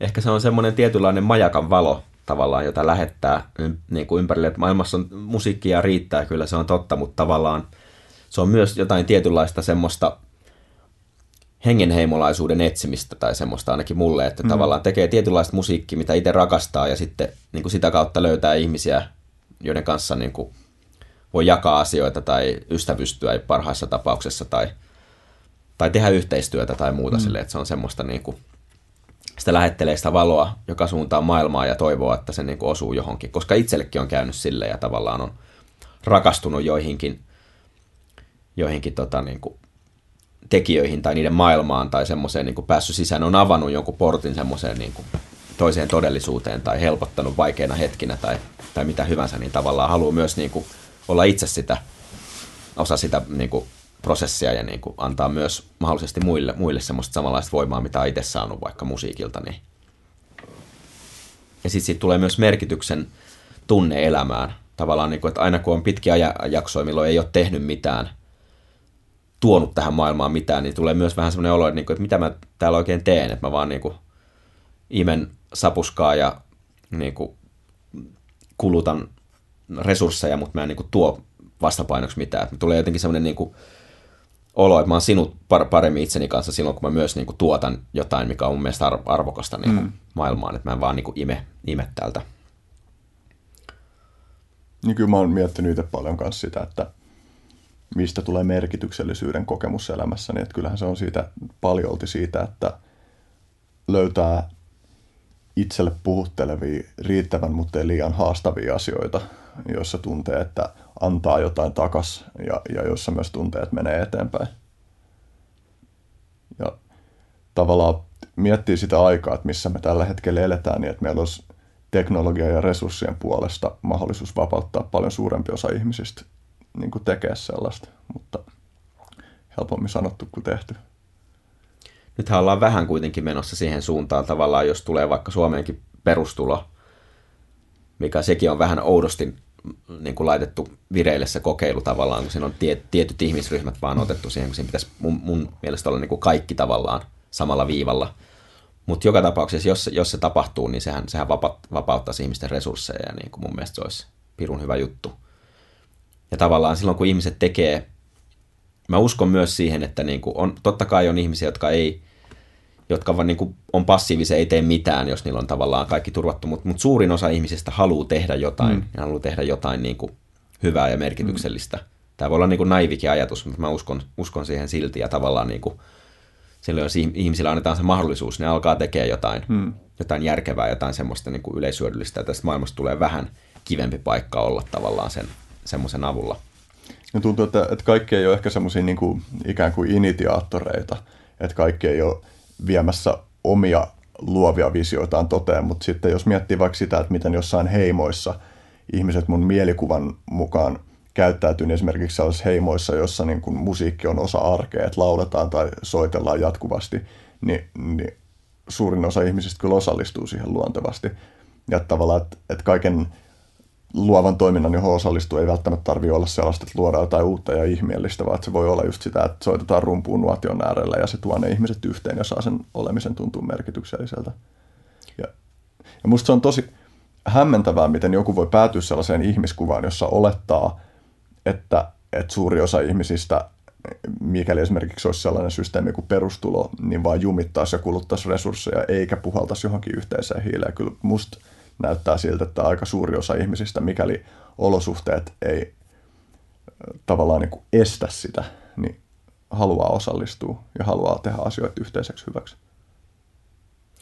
Se on jännä, että minkä takia tavallaan meidän kulttuuri on, jos vertaan nyt vaikka, vaikka niin kuin Suomea ja jotain niin kuin päivän tasaajan maita, että täällä on niin, kuin niin yksilökeskeistä ja tavallaan se ajattelu on vaikka tuon musiikin kanssa, kun sä äsken sivusit tuossa, niin että sitä pyörää ei tarvitse aina keksiä niin kuin uudelleen tavallaan, niin että miksi, miksi se on niin olennainen osa monesti niin kuin, vaikka taiteen tekemistä, että halutaan keksiä aina jotain uutta ja tavallaan niin kuin viedä sitä jotenkin eteenpäin tai, tai tehdä jotain, mitä kukaan ei ole aikaisemmin tehnyt.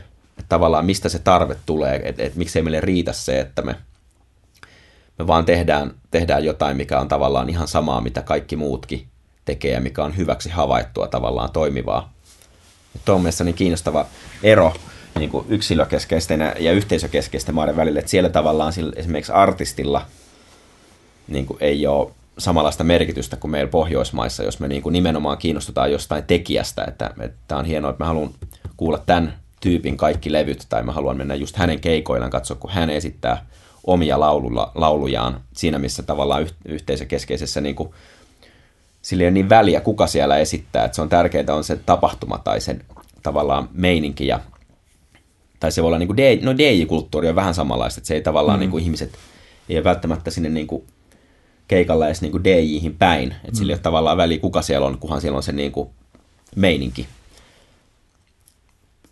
Mutta mä sitten toisaalta mä oon itsekin vähän sellainen henkilöpalvoja silleen, että mä mm. kiinnostaa niin kuin ihmisten elämät ja silleen, että mä haluan, haluan niin kuin tietää tavallaan minkälaisia tyyppejä ne on, lukee mm. elämäkertoja ja muuta silleen, että jos innostuu jonkun tekeleistä, niin, niin tavallaan, että, että mistä se tulee, se kiinnostus, kiinnostus nimenomaan siihen yksilöön. Mutta. Hmm. Mietin tuota kanssa, että mikä on, miksi jotkut gravitoituu niin paljon sitä uuden luomista kohti, niin että se on varmasti joku temperamenttijuttu kanssa, että jotkut ihmiset luontevasti hakee uusia elämyksiä selvästi enemmän kuin toiset. Sä mainitsit tuosta päivän tasaajasta ja tästä ehkä aasinsiltana, niin sä olit siellä residenssissä. Missä se olikaan? Tuolla Beninissä on siis tämmöinen Grand, Grand Popon kylä Länsi-Afrikassa, siellä tota Kainalossa, Atlantin rannikolla, niin tota, siellä on Villa Karo, Karo-niminen taiteilijaresidenssi, missä mä olin nyt alkuvuodesta. Ja siellä on siis kaiken, kaiken tyyppisiä taiteilijoita, siellä on muusikkoja, kuvataiteilijoita, kulttuurituottajia, niin kuin ihan tavallaan mitä tahansa projektia voi mennä työstämään sinne, ja ihmiset on niin kuin neljästä viidestä viikosta kuu, muutamaan kuukauteen, mitä ne viettää siellä. Ja se oli mulle niin kuin jännä kokemus. Mä en ole Afrikassa käynyt, tai periaatteessa Egyptissä on, mutta, se on, mutta siellä niin kuin Sydän-Afrikassa en ole aikaisemmin käynyt. Ja, ja se, oli niin kuin, se oli just tämmöinen hieno ympäristö, missä niin kuin heräs, heräs tavallaan niin kuin joku semmoinen mielikuvitus, koska se oli niin erilainen kuin Suomi ja tavallaan ne olosuhteet, se lämpö, kosteus ja tavallaan se niin kuin tropiikki ja ihmiset, niin kuin kaikki, kaikki on niin kuin sille eksoottista, niin sitten siinä oli, mutta samalla on myös se oma rauha siellä jotenkin, että sulla on se oma, oma paikka ja sitten se meri, meri jotenkin on läsnä siinä joka päivä heti ensimmäisenä, kun sä niin kuin nouset sängystä, niin, tai sä kuulet sen meren ja näet niin kuin valtavat aallot, aallot siellä ja niin kuin lämmin merituuli puhaltaa, niin siinä on joku, jotain semmoista taikaa siinä ympäristössä on, mikä niin kuin, sit saa niin kuin, tavallaan, sit, sit, sit kun se kaikki kohina, kaupungin meteliä tavallaan ne asiat, mitkä täällä pyörii joka päivä meidän aivojen ympärillä, niin kun ne alkaa, niin kun se kohina alkaa laskeutua, vähän niin kuin laskuvesi, niin sit sieltä alkaa paljastua niin kuin asioita, mitkä on niin kuin ihmisille tärkeitä, tai, tai näin mä niin kuin uskon ne alkaa kaikumaan tavallaan ne pienetkin asiat, mitkä, mitkä on sitten joskus ehkä työntänyt syrjään tai mitkä on, mitkä on jäänyt paitsioon niin kuin arjen keskellä, niin, niin antaa niille aikaa tulla esiin, le, esiin sieltä niin kuin paljastua. Niin. Siellä esimerkiksi mulla oli sellainen tapa, että mä menin joka aamu aina soittelen kitaraa sinne merenrantaan ja sitten siellä oli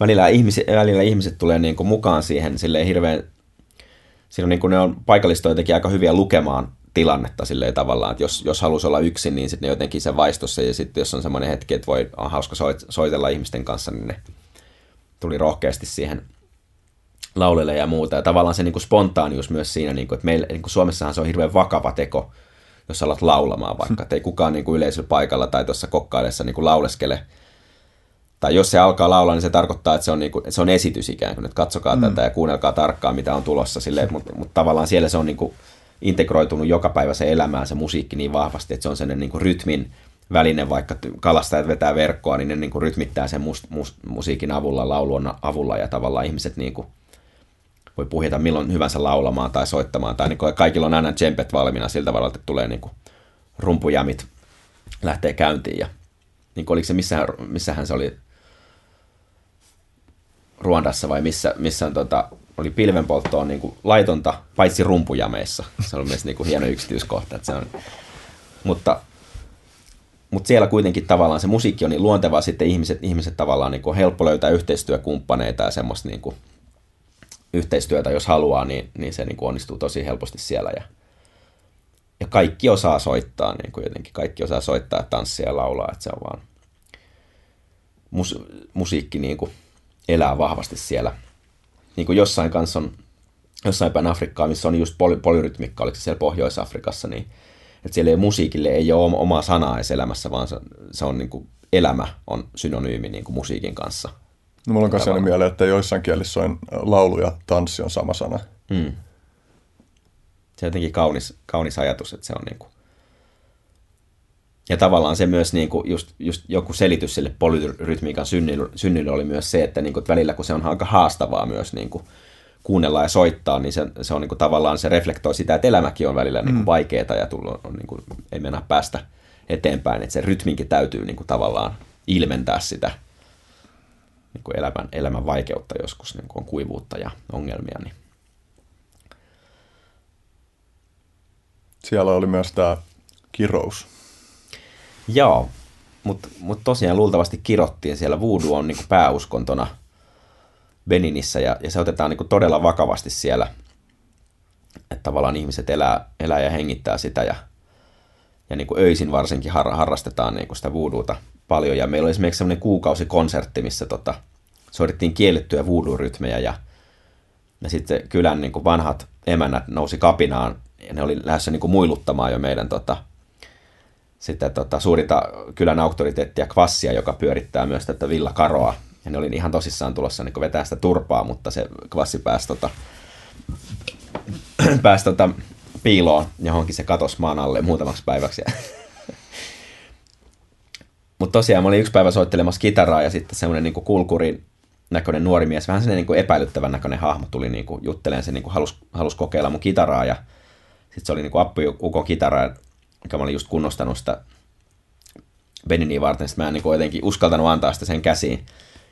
Ja, tota, ja sitten se niin kuin naputteli hellästi sitä mun D-kieltä ja sanoi, että tomorrow I will break this.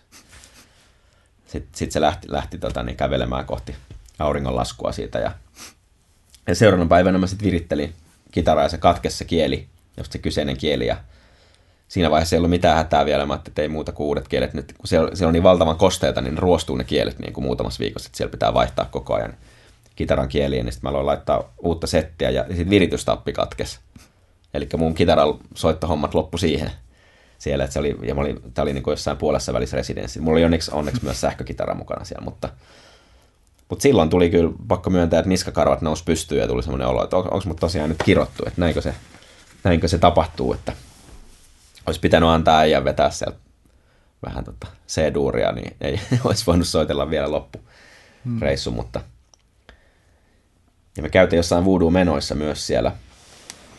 Ja se oli hurjaa, hurjaa touhua kyllä siellä tavallaan. Se on vähän semmoinen niin kuin suljettu alue mulle se voodoo, että mä en, mä en niin kuin tiedä siitä ihan hirveästi. Me käytiin jossain luennolla ja muuta, mutta se on, niin kuin siihen liittyy niin paljon mystiikkaa ja outoja säännöksiä, että, että sitä on mahdotonta sisäistää niin kuin noin lyhyessä ajassa, mutta se oli niin kuin kiehtovaa, kiehtova sukellus, niin kuin, että meillä on kaikilla se semmoinen vähän romanttinen Hollywood-käsitys voodoosta semmoinen, että pistellään neuloja nukkeihin ja muuta, mikä ei sitten niin liity siihen tähän beniniläiseen voodoohun, mistä, mistä voodoo on ylipäätänsä lähtenyt ympäri maailmaa, niin tavallaan se ei siihen liity hirveästi, että se on enemmän semmoista, siinä on, siinä on semmoinen vahva uskomus, että sun kohtalo on määrit, määrittynyt jo niin kuin tavallaan syntymähetkellä ja se voodoo-pappi käy niin kuin katsomassa ihmisiä ja sitten kertoo niille kohtalon, mikä sun elämäntehtävä on. Jos sun elämäntehtävä on vaikka olla niin kuin kerjäläinen, niin se on sit, se menee niin ja tavallaan sulla on turha taistella sitä vastaan ja sun pitää vaan niin kuin elää kerjäläisen elämän mahdollisimman täydesti ja hyvin.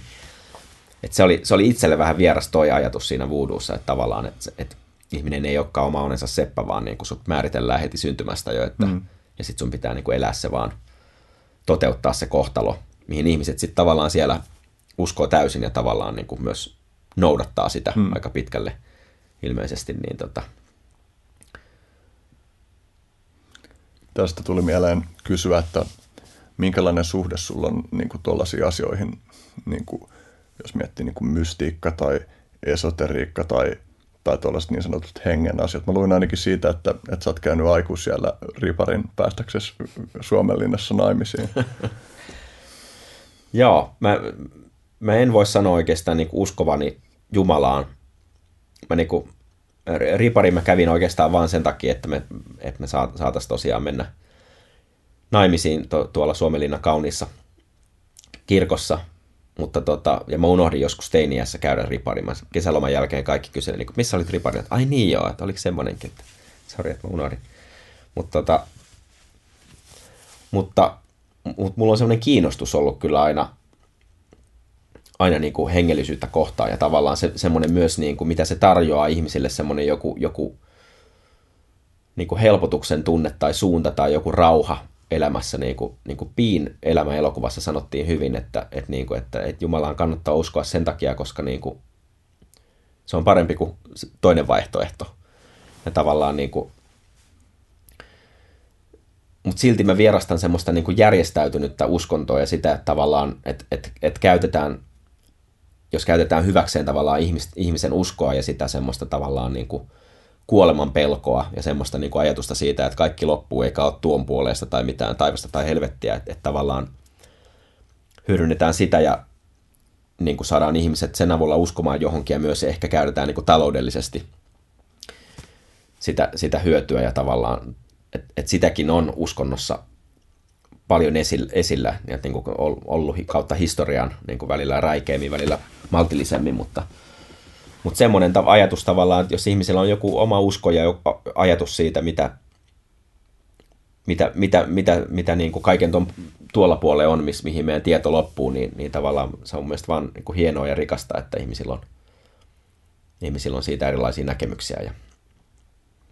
Jos funtsii laajemminkin maailmankuvallisia kysymyksiä, niin just sun musiikin kautta tavallaan välittynyt semmoinen, että sä et tyypillisesti ole ehkä kauheasti ottanut kantaa asioihin niin kuin sun teksteissä ainakaan, vaan enemmän vakuvannut silleen, että niin kuin, tavallaan sellaisia arjen havaintoja tai, tai jänniä oivalluksia erilaisista jutuista.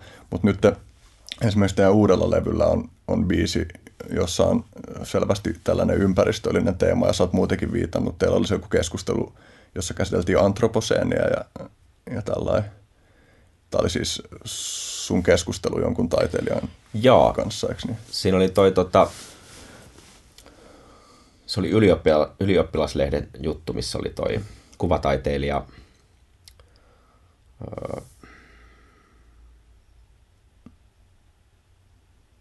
No kaivataan se Kauhean, mulla, mulla on jotenkin tosi huono muistipäivä tänään. Mutta tota, mut joo, kuitenkin viime aikoina on niin kuin ensimmäistä kertaa niin kuin itsessä herännyt semmoinen jotenkin tarve kommentoida välillä jotain, jotain niin kuin, niin kuin, tai, tai ainakin suoremmin kommentoida niin kuin yhteiskunnallisia asioita.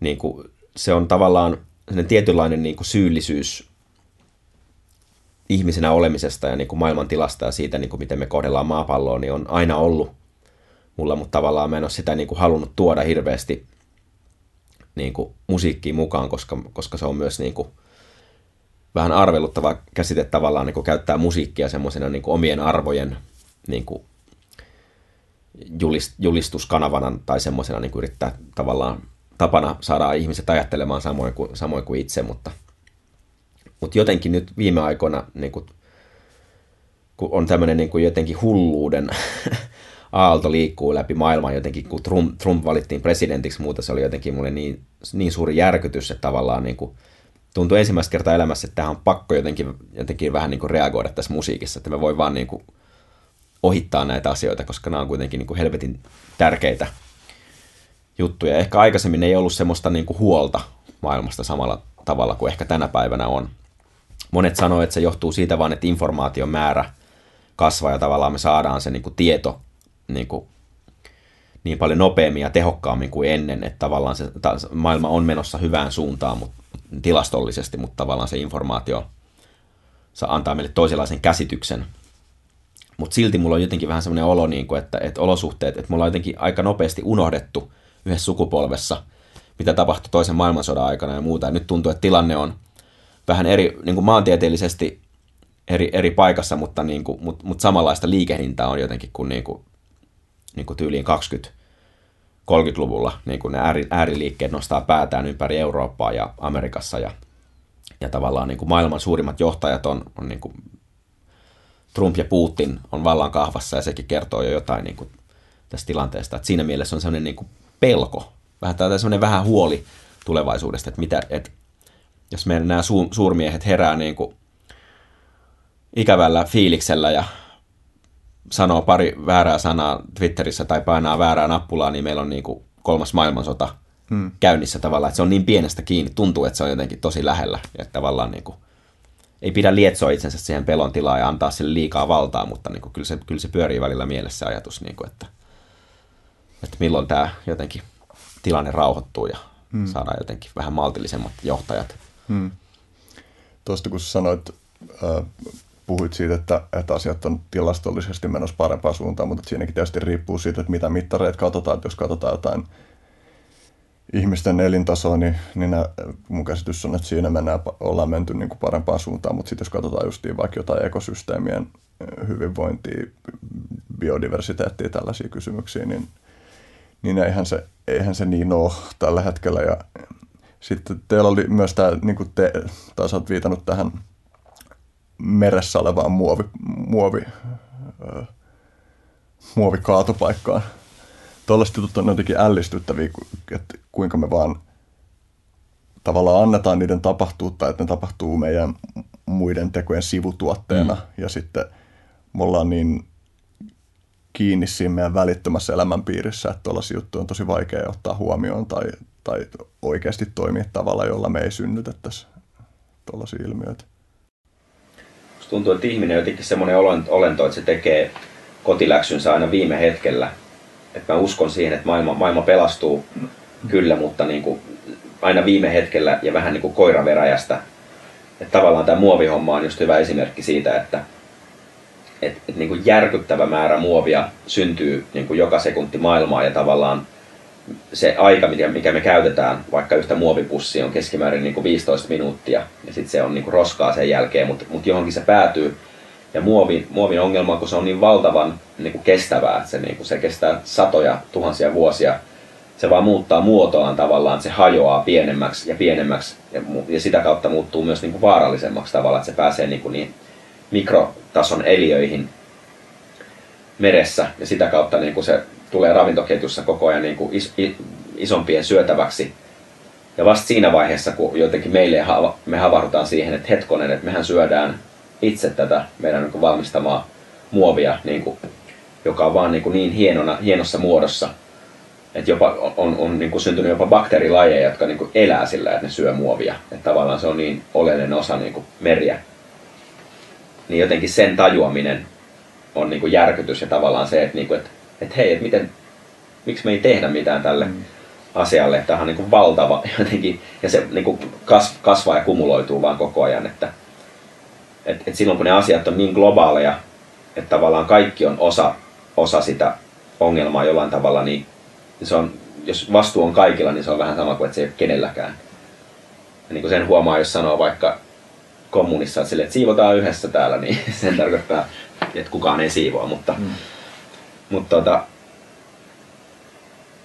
mut mä myös toisaalta uskon siihen, että se voi olla niinku pienestä kiinni, että niinku syntyy joku valtava harppaus niinku teknologiassa tai, tai keksitään joku hyvin yksinkertainen keino, miten, miten, niinku, miten niinku poistetaan, niin, poistetaan tuommoinen ongelma. Mutta taas että se, että, että meidän pitäisi ohjata niitä resursseja siihen, siihen tavalla, että me keskitetään se, siirretään se valokeila sinne ja niinku yhdessä mietitään, miten, miten helvetissä me ratkotaan. Nyt on ihanaa, että on niinku Pariisin ympäristökokouksia ja muuta, että ihmiset niin kuin yrittää edes yhdessä niin kuin miettiä näitä. Niin mä oon miettinyt sitä niin, että, että vaikuttaa siltä, että nuo kokoukset on aika voimattomia näiden ongelmien edessä, mutta vähimmilläänkin ne ainakin kiteyttää sitä, että, että miten voimattomia me ollaan niiden juttujen edessä sillä tavalla, joka niin kuin luo painetta kehittää toisenlaisia tapoja ratkoa. Mutta tietysti mielessä mä mielen, kun sä just viittasit tuohon, kuinka se tulee meidän kasvoille se että mitä muovi aiheuttaa ekosysteemeissä, niin että tietyllä tavalla se on tosi terveellistä, että me saadaan se paska meidän naamalle, että se havahduttaa meidät, meidät ehkä siihen, siihen tilanteeseen. Jos mennään takaisin näihin luoviin asioihin, itse asiassa ennen sitä, nyt mä voin antaa sulle se hetken, jossa sä pääsit pitää monologia, koska mä voisin kusesmassa. Okei. Okay. Tota, mä tarvin jonkun aiheen, mistä mä lähden vääntämään. Öö, hetkinen. Kerro, ala kertoa. Mä kyllä haluaisin kuulla tänne nyt, mutta mä voin sitten kuunnella jälkeenpäin, että mitä sä lähdet tähän. Mutta sä mainitsit jossain siitä, että, että sä oot tehnyt junnuna elokuvia ja myös ääniraitoja niihin. Okei, okay, joo. Joo.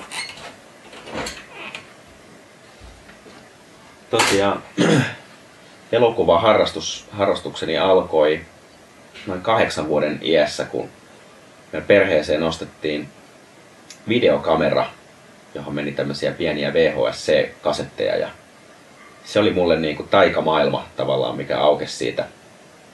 että tuli niin kuin erottamaton ystävä sen kameran kanssa ja mä niin kuin kuvasin, kuvasin järkyttävän määrän elokuvia ja, ja niin kuin ens, ensimmäiset tota, niin kokeilut oli tämmöisiä uutislähetyksiä, missä, missä mä menin lukittauduin WCCen ja sitten mulla oli siellä jotain rekvisiittaa, banaaneja. Meillä oli yksi sellainen niinku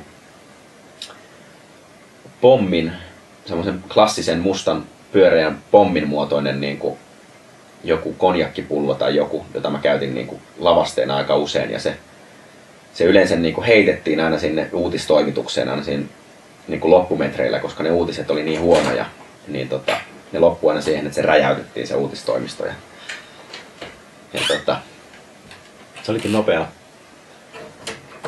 Joo, mä tässä rupesin muistelemaan, miten tämä elokuva-ura alkoi, ja se oli tosiaan niin kuin, ehkä mä en nyt kertaa tässä. Mutta siis videokameraa käyttelin kovasti tenavana ja, ja sit mä olin niin innostunut siitä kameraa käyttämisestä, että jossain vaiheessa se meni rikki, että siinä ei näkynyt enää kuva. Mutta sinne tallentui edelleen ääni, mutta sitten mä olin niin innostunut tästä elokuvan tekemisestä, että se ei haitannut ollenkaan. Me kuvattiin edelleen, me lavastettiin ja näyteltiin ne kohtaukset. Mä olin jotenkin siinä toivossa, että tämä vika joskus korjataan ja sitten paljastuu, että niin kuin, täällä on materiaalia edelleen, niin kuin, että kaikki kohtaukset on, ei se, ei se koskaan korjaantunut, mutta tota, tuntuu nyt niin hauskalta, että meillä oli niinku tämmöisiä ihan stunttikohtauksia, joku hyppää niinku talon katolta ja muuta tämmöisiä vaarallisia. Tämä oli sellainen elokuva, missä oli joku kotka, joka terrorisoi meidän tota, omakotitalon väkeä. Ja tota, ne kuvattiin tosiaan ihan, ihan kunnolla, mutta ehkä myös siinä oli tämmöistä äänisuunnittelijan, niin kuin, orastavaa äänisuunnittelijan vibaa, koska sitten taas niin rupesi kiinnostaa myös se ääni siinä samalla enemmän. Ja niitä tehtiin, niin kuin, ne oli pääasiassa, ne oli toiminta, elokuvia tai trillereitä tai jotain hyvin väkivaltaisia oli lähes aina, mutta niissä oli esimerkiksi tärkeää, miltä niin kuin nämä lyönti- ja rusahdusäänet kuuluisi, joku, joku niin kuin saa dunkkuun tai joku käsi väännetään katki tai muuta. Sitten oli niin cornflakesia siinä niin kuin kameran vieressä, että sitten rusautti ne siitä niin sitten kun mutta tota, mut joo, me kuvattiin paljon, sitten siellä oli paljon sketsisarjoja myös, ne oli aina tämmöisiä vähän niin kuin talk show tyylisiä silloin oli semmoinen ohjelma kuin Suoraa Suomeen. Me tehtiin sellainen paro, parodiaversio Suoraa Suoneen, missä tota, oli, oli niin kuin haastateltiin ihmisiä ja muuta. Semmoinen Hannibal Lecter oli niin kuin perinteisenä vieraana melkein joka lähetyksessä. Sitten se aina puri haastattelijan kielen sen niin kuin päätteeksi, kun se ei pitänyt kysymyksistä. Ja tämmöisiä niin kuin 8-10-vuotiaan tota niin, Tenavan, Tenavan juttuja ja sitten sit ruvettiin tekemään niin kuin se kehittyminen. Oli yksi aika kunnianhimoinenkin projekti, se oli joskus yläasteella, missä oli, se oli niin kuin 40-minuuttinen leffa. Se, oli niin kuin, se vastasi vähän niin kuin koko illan elokuvaa siihen aikaan, että ei ollut koskaan tehty niin pitkään. Siinä oli niin kuin unijaksoja ja muuta. Mä niin kuin värväsin melkein koko meidän luokan siihen näyttelemään. Ja, ja tota niin, sitten mä muistan, että tuli sellainen päivä, että meidän piti katsoa, tai mä olin kuvannut tämän Super VHS-formaatille, se oli tämmöinen, niin kuin piti olla vähän parempi kuin VHS. Ja ja sitten niinku, meillä oli yksi latinan tunti koulussa, mikä me uhrattiin tälle elokuvalle sit, ja sitten me katsottiin sitä, mutta eihän siellä ollut Super VHS-videoita, että siellä näkyy vaan semmoista suttua silleen, ja sitten oli niinku kuukausikaupalla kuvattu sitä, ja sit se oli vähän masentava takaisku, mutta, mutta ei se estänyt kuitenkin. Sitten sit musiikki alkoi tulla siihen niin kuin elokuvan tilanne, että se oli tälleen niin kuin välineiden kautta tavallaan just, että se kamera kun ostettiin, niin se oli, se oli niin kuin se mullisti, mullisti kyllä mun maailman ihan totaalisesti ja sitten niin kaikki muu jäi taka-alalle, että se oli vaan niin kamera kourassa koko ajan. Ja sitten taas kun tuli rummut taloon, niin sitten se niin kuin siirtyi musiikkiin se fokus. Mutta sitten mä itse asiassa yhdistin nämä sillä tavalla, että mä niin kuin kuvasin, tavallaan käytin sitä niin kuin ääninauhurina sitä videokameraa, että mä vaan niin kuin kuvasin jotain, siinä näkyy vain joku basari vähän heiluu ja siellä takana joku käsi heiluu, että mä ajattelin, että sitä voisi kuvata myös jostain kiinnostavasta kulmasta. Mä ajattelin, että se audio on niin kuin tärkeä siinä täällä saada se lähelle basaria se mikrofoni. Mm. Mutta se oli kyllä niinku, tavallaan mulle niinku, niinku nuoren lapsen luovuuden herättämiseen niinku paras keino on antaa joku väline siihen mm. mun mielestä. että tavallaan sitä kautta alkaa syntyä sit, koska niinku lapsi haluaa vaan niinku tehdä, kokeilla ja niinku tutkia, että se ei, se ei halua niinku teoretisoida tai mm. suunnitella. Kyllä me jotain käsikirjoituksiakin tehtiin joskus niinku jopa johonkin elokuviin. Minkä ikäisen sä oot tehnyt ensimmäisen niin kokonaisen biisis? Se oli muistaakseni 13-vuotiaana. Silloin me oltiin just ne rummut ostettu ja sitten me tehtiin, mä muistan, että siinä oli jotain tämmöistä kuin tulhumytologiaa silloin jotenkin kiinnosti se. Ja tota, englanniksi laulettiin. Mä itse asiassa perustin niin kuin saman tien bändin, kun mä sain sen rumpusetin, että mä menin vaan niin kuin, yläaste oli just alkanut ja sitten mä en niin tiennyt, tuntenut oikein ihmisiä. Mä kävin kyselemään, että niin tasa soittaa jotain, että mä soitan kitaraa. Perustetaan bändi, että tuu, tuu meille, meillä on autotalli ja mulla on rummut siellä. Soitetaan, soitetaan. Ja sitten keräsin tälleen vaan niin kuin, tyyppejä. Ja me ystävystyttiin niin kuin, niiden kanssa ja perustettiin just tämmönen heavy bändi kuin Apokalypse. Ja tota, soitettiin rank, rankkaa metalli, metallimusiikkia ja siitä se lähti sitten, niin kun mä soitin siinä rumpuja tosiaan ja mä muistan, että me ensimmäinen laulaja oli niin, se oli niin huono rytmintaju, että tota, kun me äänitettiin meidän biisejä, niin meillä oli sellainen metodi, että mä niin pidin sitä, sitä niin nilkasta hellästi kiinni. Sitten aina kun alkoi uusi säe, tavallaan niin uusi, uusi tahti, mä puristin, puristin sitä sille aina vinkiksi, että nyt alat niin laulaa. Ja muuten se laulu silleen, että se vaan niin lauloi niitä säkeitä, mutta ei ollut missään suhteessa siihen musiikkiin. se oli, se oli hauskaa niin kohdata joku niin totaalisen rytmin tajuton ihminen, mutta se oli hienoa, että se oli, se oli meidän bändin laulaja silti, ei sillä ollut väliä, niin sitten mm. vaan niin puristeltiin. Keikalla ei tietenkään voinut puristella sitä nilkasta, että milloin alkaa uusi, uusi säe, mutta kyllä me silti selvittiin. Mm. Saatiin porttikielto, tehtiin tämä biisi, missä me laulettiin meidän koulun, koulun tota, maikoista kaikki semmoisia ikäviä juttuja, niin sitten me saatiin niin kuin jossain puurojuhlissa tai muussa, sitten tai missä se olikaan, sitten sanottiin, että te ette ole enää tervetulleita tänne koulun juhliin tehdä bändin kanssa. Mutta... Joo. Miten tota, sun äänenkäyttö on, voisiko sanoa, niin kuin epätavallisen rikasta? Sulla on niin kuin tosi laaja skaala ja, ja sulla on myös paljon erilaisia sävyjä ja tyylejä, joita sä käytät. Niin onko se niin kuin, oot sä opiskellut laulua, vai oot sä vaan laulanut paljon? Mikä sun lähestymistapa on ollut? Mä en ole oikeastaan koskaan niin kuin sitä varsinaisesti opiskellut tai käynyt tunneilla tai missään, mutta, mutta niin kuin on, on kyllä kiinnostanut semmoinen dynamiikka ja sitten skaala ja semmoinen, ehkä se on myös niin kuin juontaa osittain juurensa siitä, kun on tehnyt paljon musiikkia niin kuin raitureiden kanssa, että on tavallaan äänittänyt itsensä kanssa hmm. musiikkia. Ja sitten on voinut kokeilla asioita, vaikka niin kuin innostui jotenkin stemmalaulusta kovasti silloin nuorempana, että hei, että mähän voin niin kuin tehdä laulaa itseni päälle niin kuin vaikka 8 tai 16 raitaa, jos mä haluan, ja tehdä kuoroja tai mitä mm. hyvänsä silleen. Ja niin kuin se, että se oli tosi hienoa päästä kokeilemaan sitä ja sitten niin kuin, esimerkiksi Tom Waitsia aina ihailu suuresti niin kuin laulajana, että silloin, silloin semmoinen niin käsittämätön kyky niin kuin astua tavallaan niin kuin eri ihmisten nahkoihin jopa sen mm. biiseissä silleen, että silloin jotenkin ne on kuin eri henkilöitä välillä, kun se laulaa, siinä on semmoinen niin kuin kuulas balladiääni, sitten silloin toisaalta semmoinen niin kuin vanha rähjäinen viski sieppo jostain niin kuin taka Pajulasta ja, ja sitten silloin niin kuin joku sitten saattaa olla niinku eri aksentteja, joskus se laulaa niinku jollain saksalaisen sirkusdirektöörin aksentilla, joskus silloin S-vika esimerkiksi niinku se laulajalla ja se on, niinku, se on ihan huikea. Mä en itse pysty siihen, eikä mulla ole semmoinen niinku ää, niin muuntautumiskykyinen ääni, mm. että se, niinku, että se niinku suorastaan näyttelee jo niissä niinku parhaim, parhaimmillaan, mutta mut tavallaan se on kyllä niinku kiinnostanut just semmoinen skaala, että sulla on sitten mulla on jostain syystä mulla on niinku vähän omituinen ääniala siinä mielessä, että mulla on niinku mulla on vähän matalampi ehkä niin kuin baritoni tai jopa basso ääniala, mutta se mun äänen väri ei ole kovin niin kuin matala tai syvä, että mulla on niin kuin vähän niin kuin korkea ääni, mutta matala ääniala. Ja sitten siitä, siitä, siitä tulee sellainen aika jännä yhdistelmä. Sitten jostain syystä mä pääsen niin kuin falsetilla taas hirveän korkealle, mm. mutta sitten taas se semmoinen niin kuin perus tenoriala on mulle tosi vaikea, että mm. sinne, sinne mulla ei ole niin mitään asiaa, mutta sen alapuolella ja yläpuolella mä viihdyn hyvin. Että se on niin kuin, niin kuin erikoinen. Joo, mä samastun vähän tuohon kanssa Tuomas Säänesson kanssa samanlaista taipumusta. Mutta joo, esimerkiksi tuosta ja uuden levyllä, niin oliko se eka biisi, jossa alussa ne himmeät kiekaiset. Se on kyllä vaikuttava, vaikuttava kuulosta äänenkäyttöä. Tulee niin kuin ylipäänsä sillä, että kun kuuntelee sun musiikkia, niin tulee sellainen vaikutelma, että, että yksi ajava voima sulla on semmoinen uteliaisuus. Se on niin kuin sekä sun teksteissä että siinä tavassa, miten sä sävellät ja, ja lähestyt sekä sun omaa ääntä että soittimia. Että tulee sellainen vaikutelma, että sä tykkäät leikkeä ja vaan kokeilla, että no mitä jos mä teen tän näin. Tää yleensä tehdään näin, mutta jos mä kokeilenkin tehdä tän toisinpäin.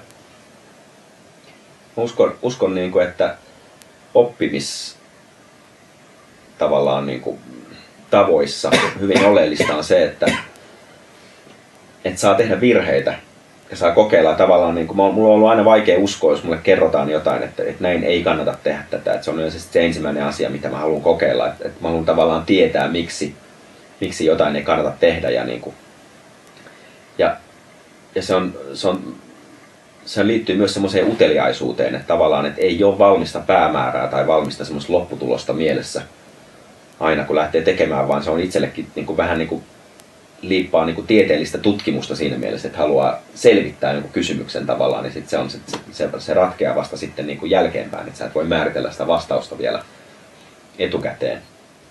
Joskushan niin tulee astuttua niin kuin ihan hutiin ja joskus tulee ihan hirveän kuulosta musiikkia, mutta joskus taas löytää jonkun asian, mikä sitten inspiroi valtavasti, että, että ne on tavallaan semmoisia pieniä portteja, pieniä ovia, niin kuin, mistä täytyy vaan kulkea, että saa niin kuin selville, mitä, mitä siellä takana on.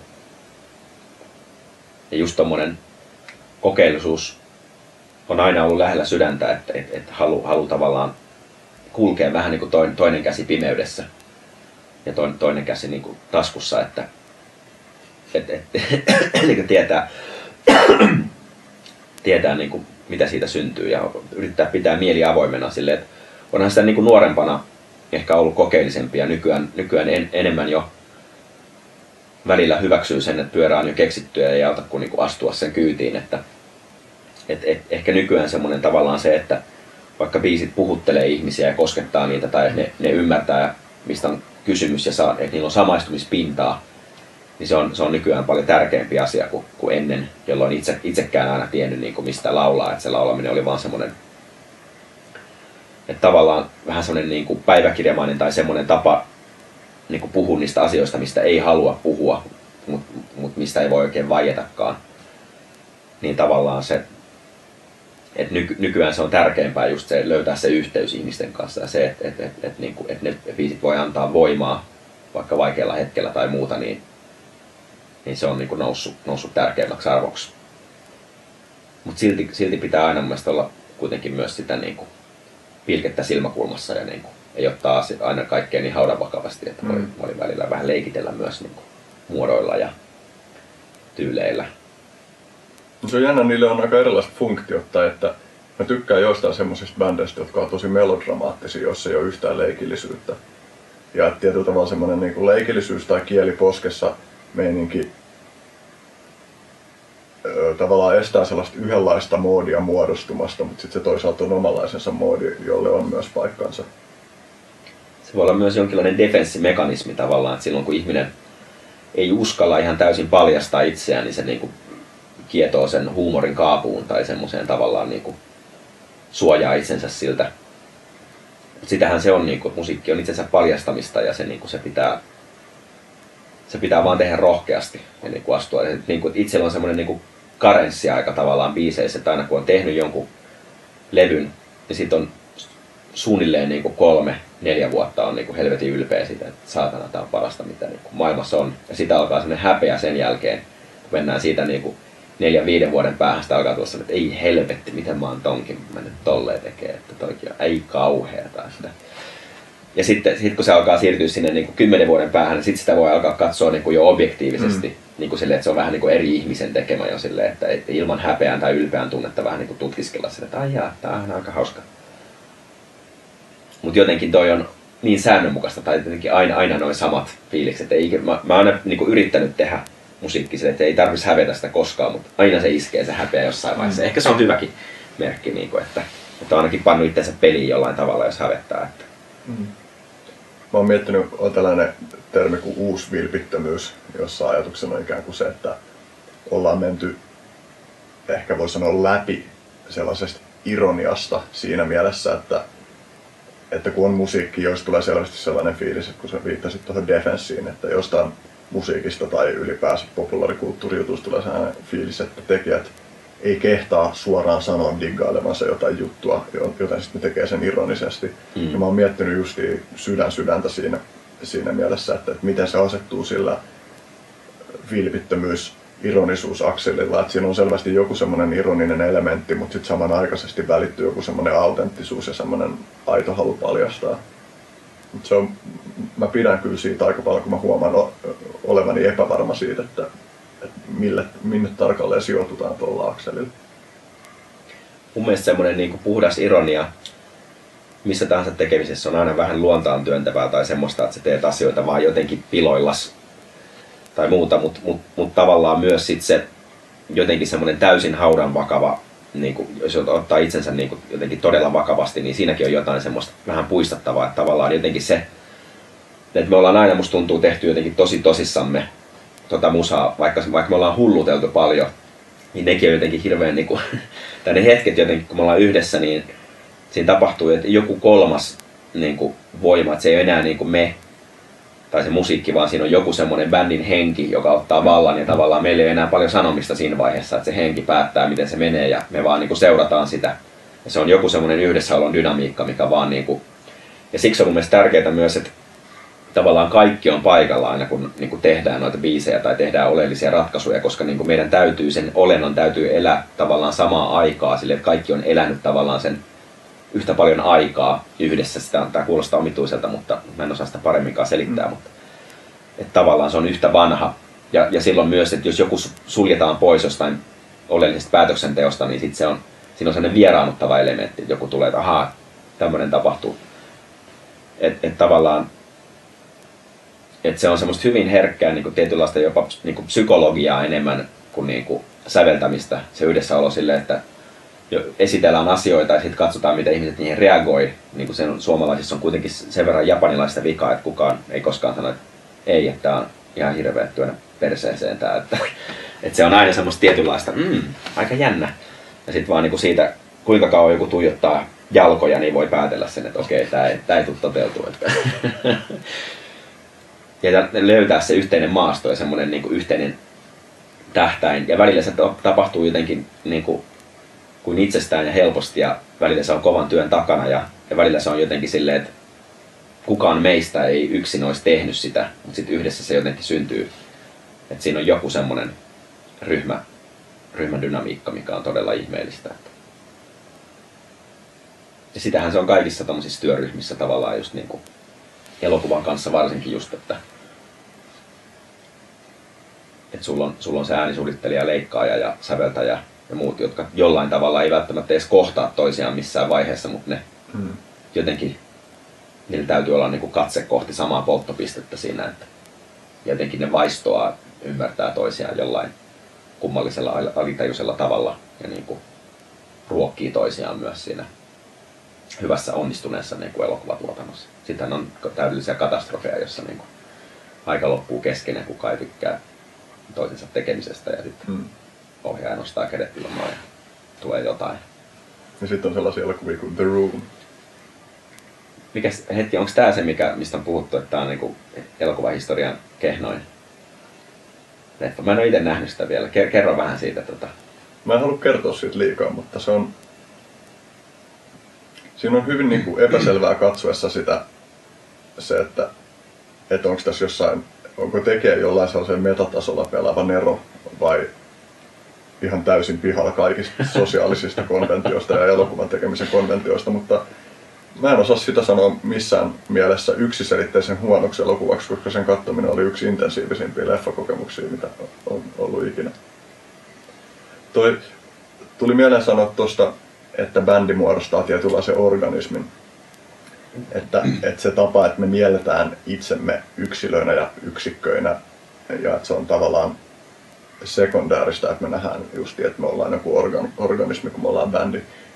Niin olisi kiinnostavaa nähdä jonkun muun olennon kuin ihmisen silmin, miten tuollainen ilmiö näyttää. Että samalla tavalla, kun me katsotaan muurahaisia, vaikka sielläkin on niitä yksittäisiä muurahaisia, niin me nähdään se keko paljon voimakkaammin kuin miten me nähdään ihmiset laumoina tai muuten, mutta mä joskus mietin sitä, että olisi tosi siistiä nähdä joku vieraan planeetan tulokkaan silmin, joka esimerkiksi olisi kehittynyt sellas, sellaisella tavalla, että, että se painottaisi ryhmiä enemmän, että, että miltä se näyttäisi se, miten joku bändi organisoituu, tai miltä se näyttäisi, että, että just kun se bändissä sisältäpäinkin koettuna voi tuntua siltä, että, saat, että koko bändi on joku instrumentti, jota joku muu voima liikuttaa. Niin että miten se näyttäytyisi, mikäli ei osaisi edes ajatella sitä yksilöinä? Toi on tosi kiinnostava ajatus ja niin kuin havahduin just muutama päivä sitten pieneksi hetkeksi semmoisen, semmoisen ajatukseen, että mä ajoin niin kuin autolla kohti kotia ja mä ajattelin, että tässä mä oon niin kuin tavallaan tämmöinen niin kuin punasolu täällä verisuonessa, joka on niin kuin vaan osa tätä isoa isoa kehoa tai systeemiä, mitä, miskä tätä haluakaan kutsua, mutta tavallaan niin kuin mä oon vaan niin tämmöinen pieni prikka ikään kuin täällä jo niin kuin tässä koneistossa. Hetkeksi jotenkin pystyin haistimaan sen tietynlaisen niin kuin vähän niin kuin ul- ulkopuolisen silmin. Et mä, mä ajan tätä samaa väliä niin kuin joka päivä ja teen, teen nämä tietyt asiat ja niin kuin, mulla on nämä tiet, tietty rytmi elämässä, joka niin kuin on lähes identtinen joka päivä ja mä oon vaan niin kuin tämmöinen tavallaan hiu, hiukkanen täällä suonessa. Mutta esimerkiksi niin kuin, ylipäätänsä, että miten me voidaan astua ulos siitä ihmisyydestä tai nähdä ihminen jotenkin ul- ulkoa päin. Se on kiinnostava kysymys, että niin kuin, koska mehän ollaan semmoisessa tietynlaisessa putkessa koko ajan, mistä on hyvin vaikea astua ulos, että me ollaan meidän niin kuin, meidän aistit on kaikki mitä meillä on ja se on niin kuin ihana, ihana asia, mutta tavallaan me ei myöskään voida riisua meidän aisteja ja, ja, ja niin kuin nähdä tavallaan niin kuin maailmaa sinänsä tai mitä sen taustalla on.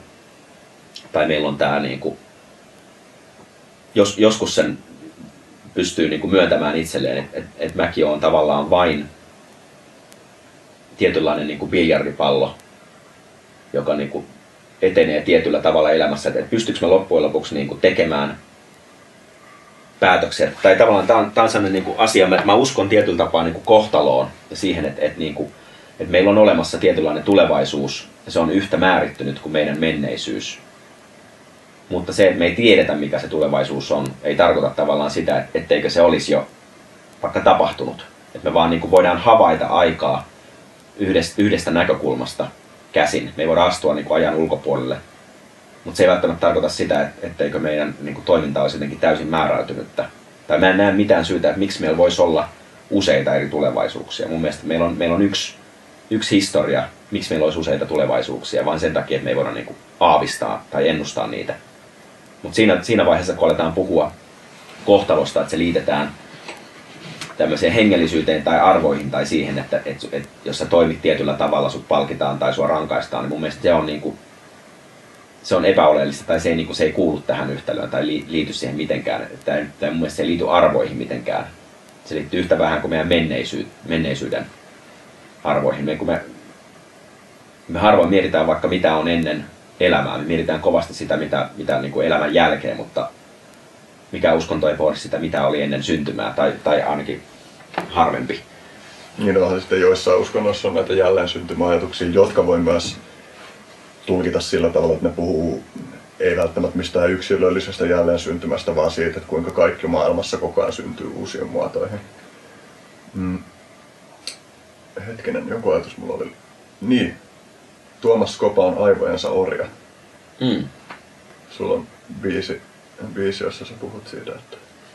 Me ei, voidaanko me astua meidän aivojen ulkopuolelle tavallaan, niin kun ne määrittää, ne käskee, ne kertoo meille, miten me toimitaan. Ja sitten meillä on sellainen niin illuusio tai fiilis, että, me ollaan tavallaan, me ollaan itse se, joka ohjailee tavallaan tätä meidän ajatusta tai, tai tekoja tai muuta, mutta tavallaanhan me, me ollaan tämmöinen kädellinen olento, jolla niin kuin synapsit napsahtelee aivoissa ja se kertoo, meidän niin kuin suuri osa elämästähän on niin kuin reagointia. Ja tavallaan niin kuin ne hetket, milloin me oikeasti tehdään jotain, poiketaan rajusti jostain niin kuin radalta, mikä, olisi meille, niin kuin, mikä on meille hyväksi, niin ne on aika harvinaisia. Ja voi olla ihan mahdollista, että nekin on reaktioita. Niin. Reaktioita siihen, että asiat on toistunut liian pitkään samanlaisena. Tai...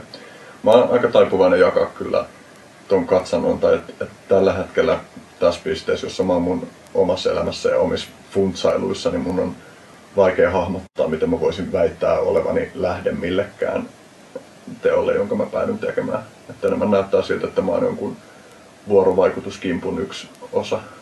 Ja, ja tavallaan, kun puhuttiin siitä, että miltä nämä asiat näyttäytyisi jonkun vieraan planeetan olennon näkökulmasta, niin ihan samalla tavalla niitä voi vähän katsoa silleen, kun miettii, että me ollaan vain osa ekosysteemiä. Me ollaan biosfäärissä yksi komponentti, jolloin kyllä näyttää olevan aika suuria vaikutuksia kaikkeen siihen muuhunkin siinä biosfäärissä, mutta kuitenkin me ollaan osa systeemiä ja,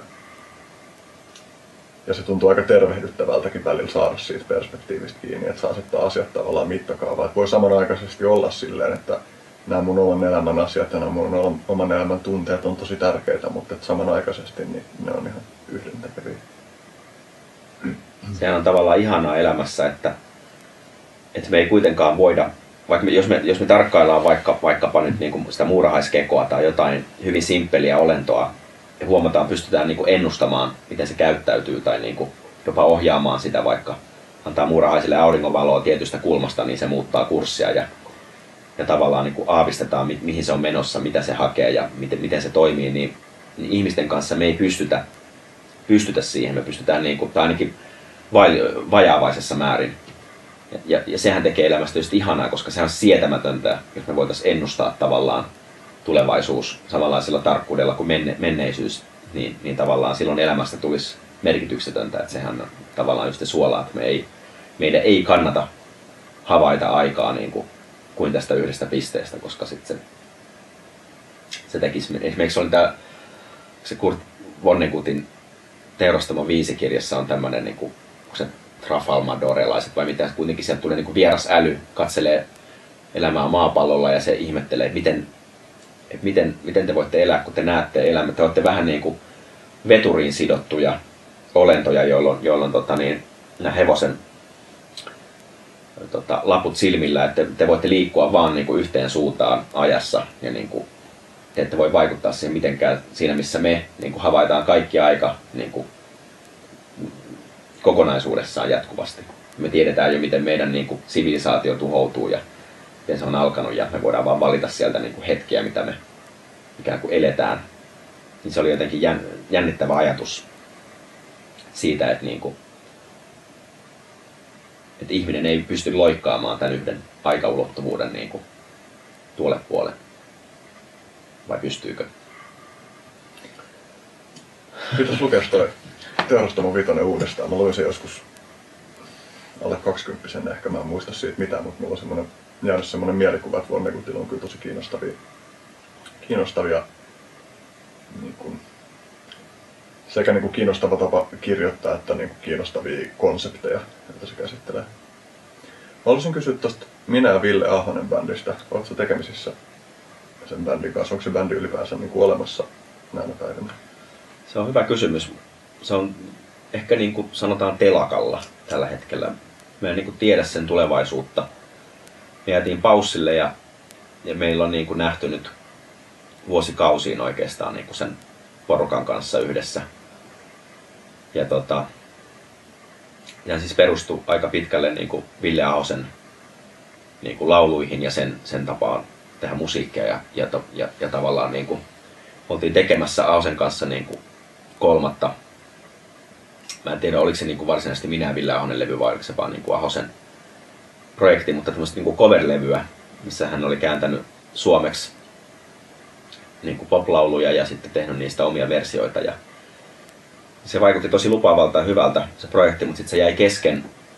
Hänellä niin kuin, hän, hän on muuttanut nyt tota maalle ja tavallaan elämä on saanut vähän uusia käänteitä ja uusia arvoja.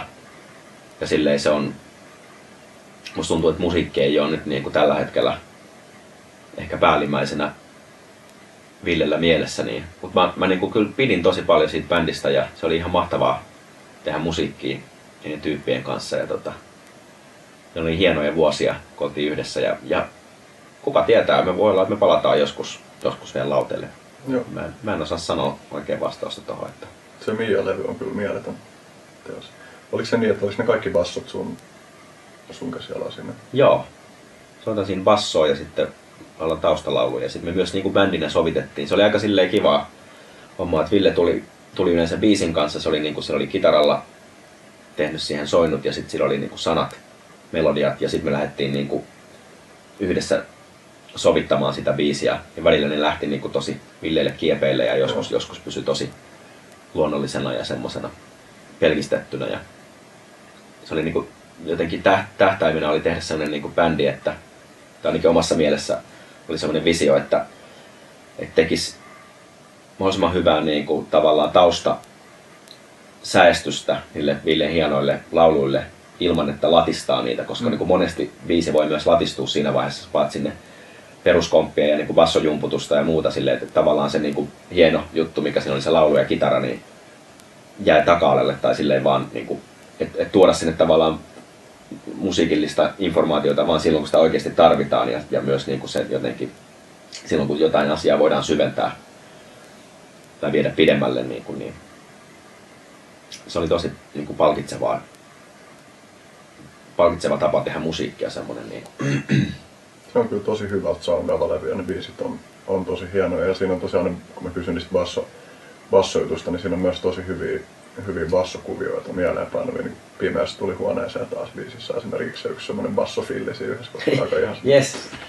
Se, se on tota, basso on aika haastava soitin silleen, oon, se on näennäisen helppo mm. tavallaan, että et, et sä voit soittaa niitä perus, perusääniä ääniä siellä, mutta se on, niinku, se on tylsää basson soittoa. Mutta sitten tavallaan sä et voi myöskään sooloilla liikaa, koska se basso on se tukijalka ja semmoinen niinku rakenne, se, se kivi, kivijalka tai sokkeli siellä tavallaan musiikin keskellä. Et jos se horjuutaan väärässä paikassa väärään aikaan, niin se niinku koko rakennelma sortuu siitä. Mutta sitten hyvä basisti tavallaan osaa pitää sen talon pystyssä, mutta sitten oikeina hetkinä tekee niitä liikkeitä muualle sieltä ja tekee, tekee fillejä tai soit, ei soita sitä pohjainta, vaan soittaakin kvinttiä tai terssiä mm. tai mitä hyvänsä vielä villimpää. Mutta tavallaan se, ne pienet yksityiskohdat mun mielestä tekee niinku Mm.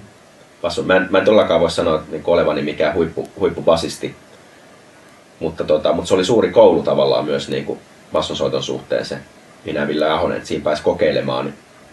Ja tuntuu, että siinä oli bassolla myös suuri merkitys, koska se on tosi silleen niinku avaraa musiikkia, Joo. sillä on paljon tilaa tavallaan ja se oli niinku, se oli hienoa päästä kokeilemaan siinä. Joo, siinä on kyllä hyvä, hyvä myös semmoinen koktaili sitä tavallaan tuttua ja, ja sitten semmoista ainutlaatuista ja hyviä mun mielestä sellaisia avantgardistisia elementtejä kanssa esimerkiksi rohkeusbiisissä se piano on, piano on tosi hieno siinä. Silleen, mutta olisi, olisi kiehtovaa kyllä kuulla joskus vielä uusi minä ja Ville Ahonen levy. Toivotaan, pidetään peukkoja, ehkä, ehkä se tapahtuu vielä. Joo. Tota, Mulla oli yksi, mistä mä löydän sen.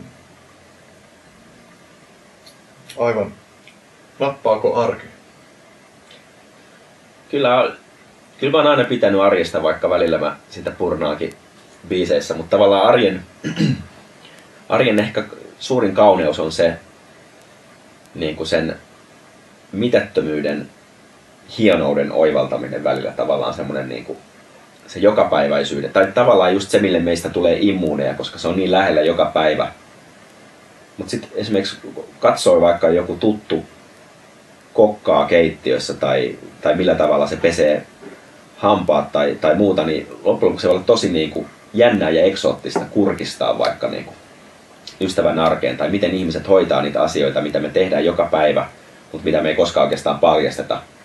Millä tavalla me laitetaan pasta kiehumaan tai, tai niin kuin pizza uuniin tai mitä hyvänsä, niin siinä on jotain myös semmoista niin kuin, tota niin, semmoista tai, niin kuin taituruutta ja semmoista niin kuin tavallaan myös, niin kuin, mä, mä, mä vertaisin sitä johonkin tämmöiseen taistelulajiin tai johonkin kungfuun tai semmoiseen, että miten ihminen tekee nämä teot, jotka tehdään, niin kuin, ne voi tehdä tyylillä myös, tai sitten ne voi, niin kuin, ne voi olla sellainen välttämätön paha, mutta silloin kun onnistuu hidastamaan oman elämänsä si- sille tasolle, että rupeaa nauttimaan näistä asioista, niin silloin musta aletaan olla tavallaan niin kuin elämän salaisuuden ratkaisemisen äärellä. Mm. Jos pystyy nauttimaan siitä, että kaataa vettä lasiin ja juo sen, niin, tai siitä, että is- istuu tai seisoo huoneessa minuutin tekemättä mitään, Mm. niin sitten on niin kuin, silloin on hyvin, hyvin pullatuunissa mun mielestä. Jos miettii hyvän elämän näkökulmasta, niin se, että jos on mahdollista olla samassa elämässä sekä luova tekijä, että myös elää hyvässä suhteessa omaan arkeen, niin silloin se mahdollistaa sen, että ei tarvii 27-vuotiaan delaa ampua aivoja seinällä tai muuta vastaavaa. Että tavallaan tietysti sitten joku voi ajatella, että siitä käytännössä seuraa, että se suhde arkeen muodostuu hyväksi, että sitten luovat tekijät muuttuu tylsiksi iän karttuessa. Mutta mä en usko, että sekään on mikään ehdoton juttu. Että mä veikkaan, että on joitain, joitain taiteilijoita kyllä, jotka on vanhoilla päivillä elänyt jo monta kymmentä vuotta semmoista aika seesteistä ja tavallista elämää, ja joilla silti taiteelliset visiot on ihan ällistyttäviä. Mä sanoisin, niin kuin, että elämän salaisuus on tietyllä tapaa dynamiikka niin kuin Mm. kaikessa tekemisessä. Että myös tämän arjen kanssa se on oleellista, että et, et sille löytyy myös, koska välillä on ihanaa ravistaa pakka oikein kunnolla ja niin kuin sekoittaa, tuhota se arki ja niin kuin tehdä jotain, mikä on täysin vierasta, tuntematonta ja sulla ei ole mitään rutiinia siinä ja se on pelottavaa tai järjetöntä jopa. että tavallaan että ne molemmat tarvitaan mun mielestä harmoniseen onnelliseen elämään. Että mm. tavallaan, että sulla on myös se vaihtoehto. Ja siis toi pätee mun mielestä ihan mihin tahansa, vaikka niin kuin musiikissa, niin jopa tällä viime levyllä me ollaan keskusteltu tämmöisestä laadullisesta dynamiikasta. Että tavallaan että se on tärkeää myös, että sulla on välillä niin kuin heikkoja hetkiä siellä, että sulla on soittotaito, ei, ole ihan, ei, ei me ihan täydellisesti, tulee pientä vireeniä niin kuin kompurointiin, mutta sitten kuitenkin tullaan maaliin iloisesti, niin tavallaan siitä tulee mulle monesti semmoinen niin kuin vahva tunne, että tavallaan joku epäonnistuu tai paljastaa itsensä, paljastaa omat rajansa, mutta silti onnistuu loppujen lopuksi mm. tavallaan, niin se on esimerkiksi keikalla hieno, hieno tunne, kun joku laulaa vaikka epävireisesti tai unohtaa sanat tai muuta ja sitten niinku nousee, kerää itsensä ja niinku hoidaa sen tilanteen ja niinku, mm. niinku klaaraa sen lopulta tai niinku, että joku mokaa jonkun, mutta sitten ihmiset ottaa sen lempeästi mm. hymyllä vastaan tai silleen, että et tavallaan ne hetket, milloin niinku bändi mokaa, ne paljastaa mun mielestä niinku sen karisman, että miten se hoidetaan. Onko se semmoista kyräilevää, kauhistunutta katsetta, että laita nyt äkkiä se D-kieli vireeseen vai, vai onko se semmoista niinku lämmintä ystävällistä, että no vedetään tämä biisi loppuun ja katsellaan sitten seuraava paremmin. Mutta niinku, ja, ja, myös se, että tulee joku yllättävä äänentoisto prakaa tai mitä hyvänsä ja sitten niinku... Joo, oho. No niin, tässä päästikin te- teknisten ongelmien äärelle just sopivasti, kun puhuttiin siitä, että miten hanskataan ne yllättävät feilit live-tilanteessa, niin tämä on melkein sama, samaa kategoriaa. Mikäköhän, olikohan sulla joku ajatus siinä kesken, joka oli vielä jatkettavissa? Joo. Mun mielestä ne on kiinnostavia ne hetket, milloin jotain yllättävää tapahtuu ja tekniikka pettää tai luonnonvoima iskee päälle ja silloin niin kuin joutuu selviytymään siinä tilanteessa ja se käsi, valmis käsikirjoitus ja suunnitelma niin kuin, muuttuu ja ihmisen täytyy reagoida lennosta ja silloin niin kuin, paljastuu vähän, niin kuin, että mistä, mistä puusta kukakin on veistetty, että sitä voi käyttää hyödykseen ikään kuin, niin kuin ottaa sen osaksi sitä, vaikka musiikki, jos on nyt esityksestä kyse, niin osaksi showta ja niin kuin hyväksyä sen, että se on tavallaan, vaikka pyörimyrsky on nyt mukana vierailijana tässä niin kuin showssa, tai, tai sitten voi niin kuin mennä paniikkiin ja keskeyttää kaiken muuta, mutta mun mielestä se on niin kuin hienoa, jos osaa ottaa lämpimästi vastaan kaikki negatiivisetkin yllätykset ja niin kuin tehdä niistä yht, ne tavallaan tuo sit yhteisen kokemuksen mm. siihen myös, että yleisö on myös yhtä pihalla ja niin kuin epävarma siinä, että pitää myös vähän niin kuin saattaa tavallaan johdatella lempeästi silleen, silleen se tilanne niin kuin hyvää mm. lopputulokseen. Niin. Se, on, se voi olla kyllä, e- erityisesti musta tuntuu, että improvisaatiossa pääsee helposti sen äärelle, että on koko ajan siinä rajoilla, että romahtaako tämä vai ei. Mulla on sellainen yksi musaprojekti, jota mä toteutan niin, että mulla on ainoa äänilähde on muoma ääni ja sitten mulla on ja efektipedaaleita ja sitten mulla on sellaisia tiettyjä aiheita, jotka toistuu keikasta toiseen, mutta sitten on myös isona elementtinä se, että mä en tiedä, mitä tapahtuu seuraavaksi. Ja just kaikki semmoinen, että välillä mä huomaan, että johonkin loopi on taltioitunut mukaan vaikka joku biisin lopussa oleva uploadi soundi. Ja sitten mä niin kun alan twiikkailla sitä ja rakennan sen päälle kaikenlaisia kudelmia. Ja, ja se tunne just nimenomaan siitä, että tämä kantaa, vaikka mä en tiedä miten tämä kantaa tai miksi on, on tosi nautinnollinen. Sä puhuit siinä opinnäytetyössä myös tästä Vibes-projektista. Siinähän taitaa olla kanssa aika tällainen. Joo, se oli just, siinä oli Ahosen Ville oli mukana ja hänen elämänkumppaninsa Ami Karvonen, teatteriohjaaja ja esitystaiteilija. Ja siinä oli vähän vaihtelevaa porukkaa, ketkä oli mukana siinä, mutta Vibes oli tosi hieno. Mä olin niin kuin kolmessa esityksessä, kun mä olin mukana ja ne oli vähän erilaisia. Niin kuin yksi oli ikään kuin sellainen elokuva kautta tämmöinen niin kuin stereo-installaatio, siis kahden kuvan, kahden kanavan niin kuin installaatio. Ja sitten oli, y- yksi oli tota, tämmöinen niin kuin laajempi tavallaan installaatio, missä oli niin kuin kuvaa ja ääntä ja tavallaan semmoinen kokonainen tila toi SIG-galleria niin kuin muokattu semmoiseen mystiseksi maailmaksi, kokonaisuudeksi. Ja tota, valon äänen ja kuvan avulla. Ja, mutta, mutta Vibesissa oli hienoa tavallaan se, että se työasenne, mä opin siitä hirveästi, että, että semmoinen stressittömyys, carpe diem henki ja, ja niin kuin semmoinen luovuus yhdistyi siinä porukassa hienosti. Et esimerkiksi oli just tämä Titanic Galleria oli tulossa tämmöinen elokuva, miten niin kuin tyypit lähti käsikirjoittaa niin kuin muutama päivä ennen kuin se pitäisi julkistaa. Ja sitten niin kuin, mut kutsuttiin paikalle äänisuunnittelija äänittäjän roolissa ja Meillä on niin kuin kaksi päivää aikaa ennen kuin se pitäisi olla jo pystyssä, kun kuvaukset vasta alkoi. Ja silloin kun mä menin sinne, mua hirvittimättä, että tämä, tämä ei tule niin kuin onnistumaan, tämä, tästä tulee totaalinen katastrofi, että niin kuin hirveä kiire ja stressi ja sitten kaikki se tekninen työ vielä, se installointi ja muuta, että sehän vaatii niin kuin päivän jo se homma, puhumattakaan, että tässä ei ole käsikirjoitettu vielä tämmöistä jotain 20 minuuttista elokuvaa. Ja... Mutta missään vaiheessa ei tullut kiire eikä stressi. Et kaikki tehtiin niin kuin rennossa, hyvässä hengessä, tarkasti. Niin kuin ensin puhuttiin ne asiat läpi ja suunniteltiin, niillä on semmoinen metodi, että ne kirjoittaa kaikki niin kuin samaa dokumenttia yhtäaikaisesti vähän sitä käsikirjoitusta, että se syntyy niin kuin viisinkertaisella nopeudella se teksti myös.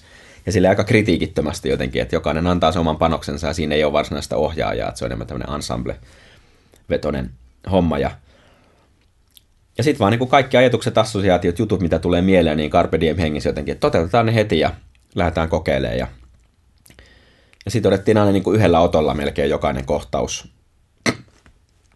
Ne oli pitkiä, pitkiä ottoja, silleen niin kuin siinä pääsi jotenkin aika syvälle siihen. Siihen syntyi semmoinen niin murhamysteerikin ja muuta. Sitten se, oli, niin kuin, se, oli, se oli mulle vaan niin kuin opetti sen, että, että asioita voi tehdä myös niin kuin nopeasti ja stressittömästi. Että kun on tottunut siihen, että elokuvan teossa on aina sellainen tietynlainen paineen tuntu läsnä, niin kuin, että koko ajan niin kuin pitäisi mennä jo seuraavaan kohtaukseen ja muuta, ja sitten kuvaaja haluaa hioa jotain juttua. Ja, että voi työskennellä ilman sitä. Niin kuin, mm. Totta kai sitten sit kun on iso tuotanto ja paljon tyyppejä, se on eri asia, mutta – niin sellainen juttu oli kanssa, että menitte niin kuin lavalle täysin valmistautumattomana jossain ja, ja siitä tuli joku kiinnostava, yllättävä interaktio yleisön kanssa sitten. Joo, tässä mä en ollut mukana. Se taisi olla Vibesin ensimmäinen esitys ja ne käveli siis niin kuin yleisön eteen avaten sen esityksen sillä, että meillä ei ole mitään esitystä, että meillä, meillä on valmisteltu mitään tätä varten. Ja nyt, nyt me, ollaan, me toivotaan, että te olette täällä tilassa meidän kanssa seuraavat puolitoista tuntia vai mitä se oli kaksi tuntia, mutta, mutta tämä on nyt fakta, että mitään esitystä ei ole. ja sitten tavallaan tämä on se lähtökohta. Mun mielestä tämä on valtavan kiinnostavaa, että mitä sitten alkaa tapahtua. Koska on ne konventiot, että yleisö, ne on tullut esitykseen ne, ne rupeaa itse luomaan tavallaan sitä esitystä sinne. Ne haluaa, niin kuin se, se jättää semmoisen niin valtavan epätyydytyksen, jos, jos kukaan ei tee mitään. Tavallaan jotain on tapahduttava ja ihmiset rupeaa niin kuin itse vähän niin kuin luomaan ja ohjaamaan sitä esitystä. Ja jotkut saattaa niin kuin hermostua ihan helvetisti, että mitä paskaa tämä on ja mua on huijattu. Ja jotkut innostuu siitä ajatuksesta, että hei, että tämmöistä mä en ole ennen nähnytkään, että mitä, mitä tahansa voi tapahtua nyt. Ja, ja tavallaan niin kuin se sit, sit, taidetta tulee, sit tulee se tilanne vähän niin kuin kääntyy, että loppujen lopuksi ne esiintyjät vähän niin kuin katselee sitä yleisöä, että se on niiden esitys tavallaan, että miten se yleisö reagoi siihen, että se on käännetty se asetelma tällä, ta- tällä tavoin, että ne haluaa kokea aitio paikalta tavallaan sen, että miten yleisö reagoi tämmöisessä erittäin poikkeuksellisessa tilanteessa, ja mun mielestä niin kuin, se oli ihan nerokas juttu, harmi, että mä en nähnyt sitä, sitä esitystä, mutta tämmöisellä alueella se Vibes vähän niin kuin operoi semmoisella niin kuin hyvin hyvin, hyvin kokeellisella avantgarde-osastolla. ja tota, siinä oli myös semmoinen niin kuin esitys Kiasma-teatterissa, joka kesti muistaakseni viisi tuntia. Olisiko se ollut niin kuin jopa yli vielä pidempikin. Ja tavallaan siinä niin kuin oli ikään kuin tämmöinen joukko ihmisiä, jotka oli, oli tämmöinen niin kuin kuuliuden, tai sellainen maailmassa riehu tämmöinen rutto, joka niin kuin surmas ihmisiä järkyttävällä määrällä, ainoastaan niin kuin coolit ihmiset selviyty. Ja niiden täytyy olla mahdollisimman cooleja, jotta ne olisi selviytynyt siitä. Niin kuin, ja kunnes niitä sai niin kuin selville, niiden keskuudessa on joku, joka on epäkuuli, ja se niin kuin levittää sitä epäkuuliuden ruttoa, ja pian ne niin kuin kaikki kuolee. Ja ne sai sitten ikään kuin viimeisen toivomuksensa siitä, että mitä, mitä ne haluaa tehdä viimeisenä päivä, elinpäivänään. Ja tämä oli mun ihan huikea, huikea hieno esitys siinä, niin kuin käytiin monenlaista – toivetta läpi ja tavallaan se, se kesto oli se kaikkein poikkeuksellinen. Tässä mä en ole koskaan ollut niin kuin viisi tuntia kestävässä teatteriesityksessä, mutta se kanto todella hienosti ja niin kuin se oli tavallaan sellainen niin kuin tilanne, mitä seurasi ihan mie- mielenkiinnolla. Että ihmiset sai tulla ja mennä sinne tilaan, milloin halusi käydä wc ja näin, näin poispäin. Että tavallaan se oli semmoinen vapaa ja siinä oli myös niin kuin koiria läsnä ja ne tuli välillä sinne yleisöön ja muuta. Siinä oli semmoinen tosi hämärrytetään sitä rajaa myös niin kuin yleisön ja esiintyjien välillä, mikä mm. on mun mielestä, niin kuin, että siinä oli ainoa toive, että toiveet, katsojat ei mene sinne lavalle kosketteleen esiintyjä, että se mm. oli niin kuin, siihen vedettiin se raja, mutta, mutta ei siellä kukaan itse asiassa tainnut hirveästi liikkua sinne lavalle, mm. että se tavallaan ihminen kuitenkin kunnioittaa jotenkin mm. luonnostaan sitä, sitä esiintyjän tilaa sen verran, että et, et eli sulla on jotain todella tärkeää tai hauskaa sanottavaa tai sä oot polttariryhmässä, niin yleensä ihmiset pysyttelee siellä yleisössä. Mm. Mutta toi, toi mua muutenkin kiinnostaa toi yl, niinku se rajan kadottaminen siitä esiintyjän ja yleisön, just tavallaan se yhteisöllinen mm. Kokemus siitä, että tehdään, että otetaan, niin kuin sydäreillä on tapana monesti niin kuin pyytää yleisöä lavalle ja niin kuin tavallaan myös mukaan soittamaan. Joskus meillä oli semmoinen keikka, minkä teemana oli täydellinen taiteellinen vapaus. Me kutsuttiin koko yleisö, ketä oli niin kuin paikalla sinne lavalle, että tulkaa tekemään tänne ihan mitä te haluatte. Voitte soittaa instrumentteja, voitte laulaa, teillä mikrofoneja ja muuta. Ja sitten sinne ne tosiaan tuli ja sitten seurasi semmoinen, me soitettiin semmoinen yksi kappale muistaakseni, joka nimi on E, jossa soitetaan vain yhtä E-säveltä niin kuin koko biisin ajan. Siinä on periaatteessa säkeistöä, kertosa ja muuta, mutta se on niin kuin kaikki vaan sitä yhtä ääntä ja yhtä rytmiä, niin, niin tavallaan siihen helposti pääsee myös mukaan, vaikka ei olisikaan hirveästi soittanut mitään instrumentteja. Se on semmoinen helppo tapa mm. tutustua myös musiikkiin, jos niin kuin kiinnostaa, mutta ei ole tavallaan päässyt kokemaan vaikka miltä tuntuu lavalla soittaa mm-hmm. tai muuta. Ja tavallaan tuommoiset jutut, jutut on mun mielestä ihan mahtavia, että, että riisutaan sitä niin kuin arvovaltaa siltä esi- esiintyjän jotenkin auktoriteetillä ja niin kuin mm. antaa yleisön vuotaa sinne. Ja myös, niin kuin, että yleisön kommentointi ja se, että se jotenkin osallistuu siihen tai ei pidä jostain tai ehdottaa jotain, niin tarttuu siihen heti jotenkin kritiikittömästi. No kokeillaan sitten tähän näin tämä ja, ja silleen, että se tuo myös jännitystä itselle siihen esitykseen, että ei tiedä, ei ole, ei ole sitä tarkkaa käsikirjoitusta, mm. että miten toimitaan. Mulla on mieleen myös esimerkiksi yksi tämä Oranssin keikka jostain kymmenen vuoden takaa, jossa tuotte selin yleisöä. Meillä oli backstage-teema tällä, tällä keikalla, että me ikään, ikään kuin tavallaan yleisö on takahuoneessa ja me esi- esiinnytään niin kuin, ja myös me oltiin sen niin kuin ennen keikkaa, vietettiin aika siellä yleisössä poikkeuksellisesti, kyllä me ollaan takahuoneessa ja sitten siellä ikään kuin syödään nyt jotain juustanaksuja.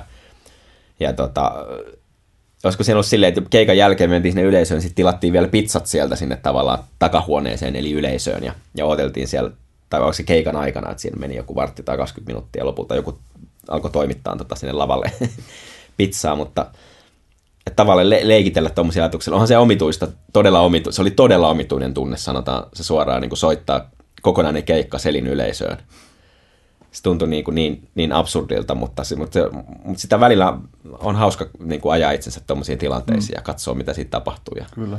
Rekone oli siellä, muutenkin kun me asetelma kääntyi sitten koko ajan, rumpali on siinä heti ensimmäisenä ja niin kuin solisti on siellä niin kuin viimeisenä, että sitä ei juuri näykään, niin sekin oli kiinnostavaa kokeilla sitä toistepäin. Ja sitten Rekosta vähän ahdisti, kun fanit kosketteli sen paljasta selkää siinä keika se säikähti aina välillä, jos joku alkoi hipelöimään sitä, mutta muuten se meni ihan, ihan mukavasti epämukavuusalueet on kyllä semmoinen vaalimisen arvoinen juttu. sinne, sinne kun hakeutuu, niin löytyy lähes aina jotain mielenkiintoista, jos on vaan oikeanlainen asenne. Ne oli, joskus siellä Oranssilla oli kanssa aika hurja, hurja kokeilu, että me lavastettiin mun kuolema tai niin kuin puukottaminen sen keikan aikana. Se on nyt jälkikäteen tuntuu vähän moraalittomalta, että me mentiin jotain tuommoista tekemään. Olihan se aika härskiä, mutta silloin nuorena villinä halusi kokeilla kaikenlaisia asioita. Ja se oli, se oli yksi tämmöinen teema, että ikään kuin fani, semmoinen vähän hämärän näköinen fani hyppää lavalle.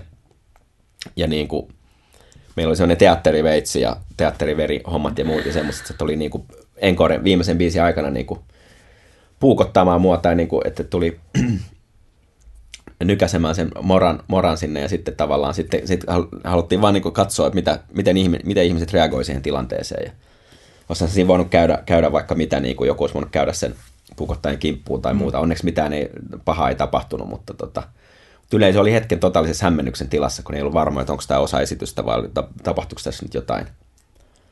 Nyt se tuntuu aika morbidilta nyt näin jälkeen, jälkeenpäin ajateltuna, kun on tämmöisiä tapauksia, on paljon maailmassa ja tuntuu, että se niin kuin pulpahtelee nämä tämmöiset sattumavaraiset terroriteot tai kouluammunnat mm. tai ajetaan autolla yleisöön, niin kuin ne on ne on lähes arkipäiväistynyt. Siihen aikaan ei, ei niin kuin ollut hirveästi, mm.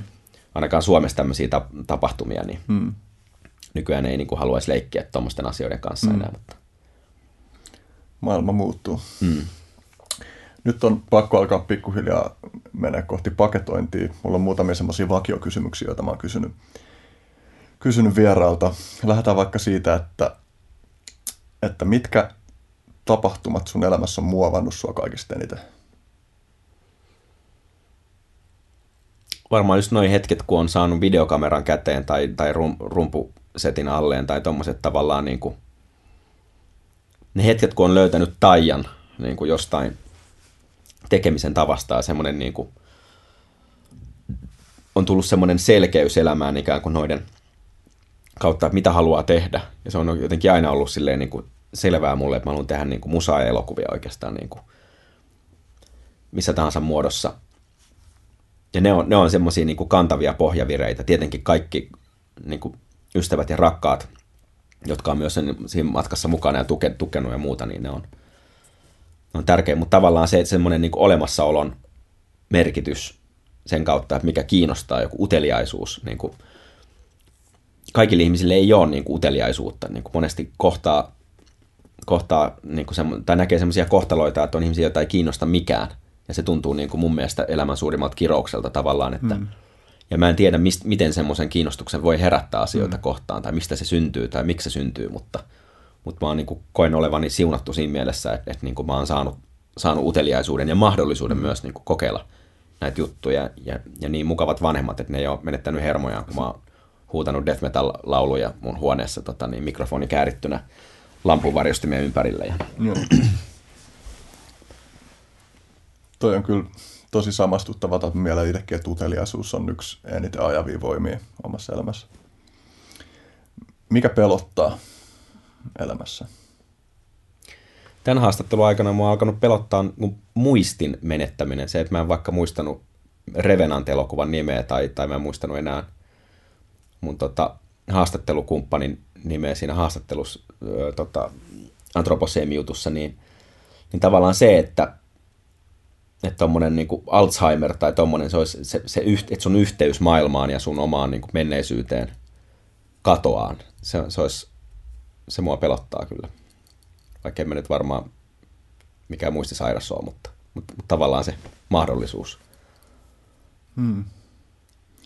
Minkälaiset jutut niiden juttujen lisäksi, joita nyt ollaan jo käsitelty, käsitelty niin inspiroi sua?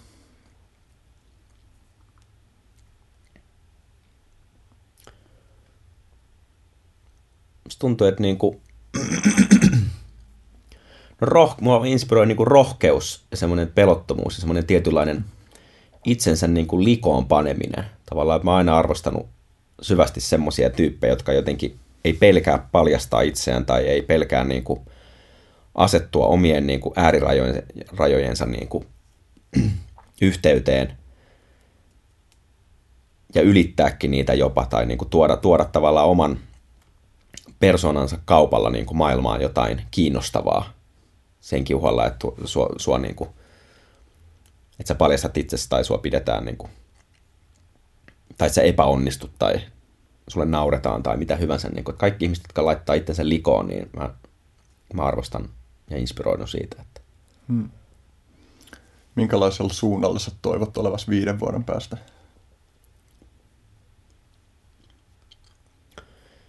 No mä toivon, että musta tulee hyvä isä, tai sille, että se on päällimmäisenä ollut mielessä viime aikoina.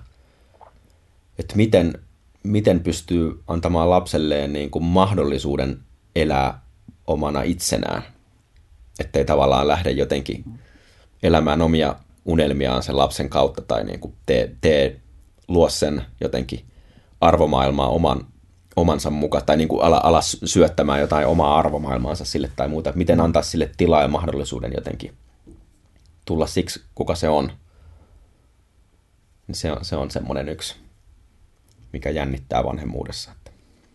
Jos katsoo sitten vielä pidemmällä aika, aikajänteellä, niin missä sä voisit olla 50 vuoden päästä, jos asiat menisivät hyvin?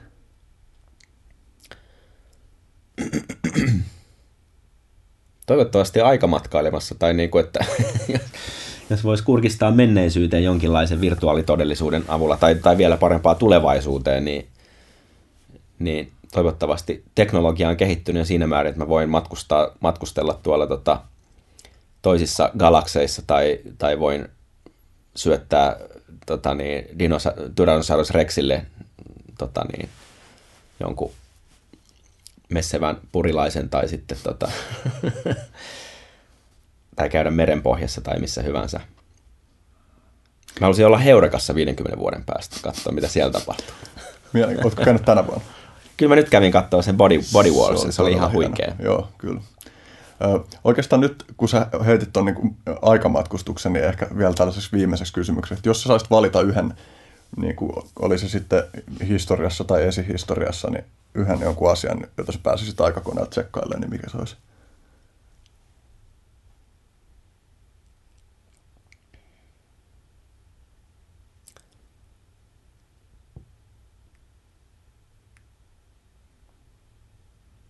Olisiko se sama hetki, kun tota 2001 lentää, lentää tota luu ilmaan? Tietenkään sitä, ei, sitä hetkeä ei välttämättä löydy. Mikä, tuo on, hyvä, tuo on pirun hyvä kysymys. On niin paljon jännittäviä, kiihtovia. Beatlesit olisi ihan kiva nähdä keikalla.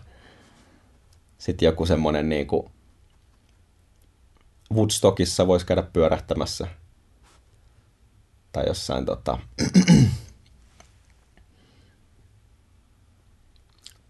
antiikin Roomassa.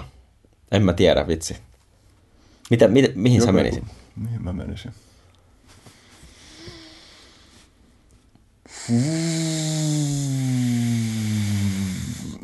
No, tämä ei ehkä ole niin inhimillisestä näkökulmasta mahdollista, mutta mua kiinnostaa niin kuin abiogeneesi. Tämä nyt oli vain ihan random heitto, mutta siis se, että miten ensimmäiset ne asiat, joita me kutsutaan elämäksi, on syntynyt. Et, et mitä siinä on oikeasti tapahtunut siellä jossain alkuliemessä, kun on niin kuin se voisi olla kiinnostava. Se on vähän samaa mitta, mittaluokkaa tavallaan kuin just toi 2001 niin kuin lentävä luu. Se on hauska, mulla tuli myös mieleen tämä, että, että se lentävä, lentävä luu ja Woodstock, niin että, että olisi ne niin kuin tavallaan yhteismitallisia. Kummatkin on ehkä ollut jollain tavalla määrittäviä niin kuin prosesseja ihmislajin meiningeissä. Jonkun teorian mukaan kristinusko on saanut syntynsä siitä, että, että siihen aikaan niin kuin käytettiin semmoisia kannabisöljyjä ja jotenkin, niin kuin, että Jeesus olisi si- sivellyt näitä öljyjä opetuslapsiinsa ja ne olisi saanut siitä niin kuin hyvät fiilikset, niin tavallaan tämäkin olisi sellainen tapahtuma, mikä olisi kiva käydä tsekkaamassa, että onko onko, se, onko kristiuskos tosiaan syntynyt pilvessä vai onko se vaan... Vielä jos haluat sanoa jonkun viimeisen, viimeisen ajatelman kuulijoille, niin sitten paketoidaan homma. Hasta la vista, baby. Hasta, Kiitos. Niin. Tuomas Kova. Kiitos. Oli hirmu Jos mukava. kätellään, niin sä saat saada mun pöpön. Aha, ehkä, ei sitten, ehkä vedetään tämmöinen ilma yläfemma tästä.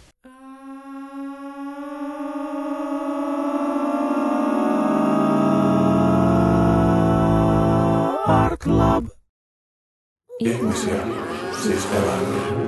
Ihmisiä, siis eläimiä.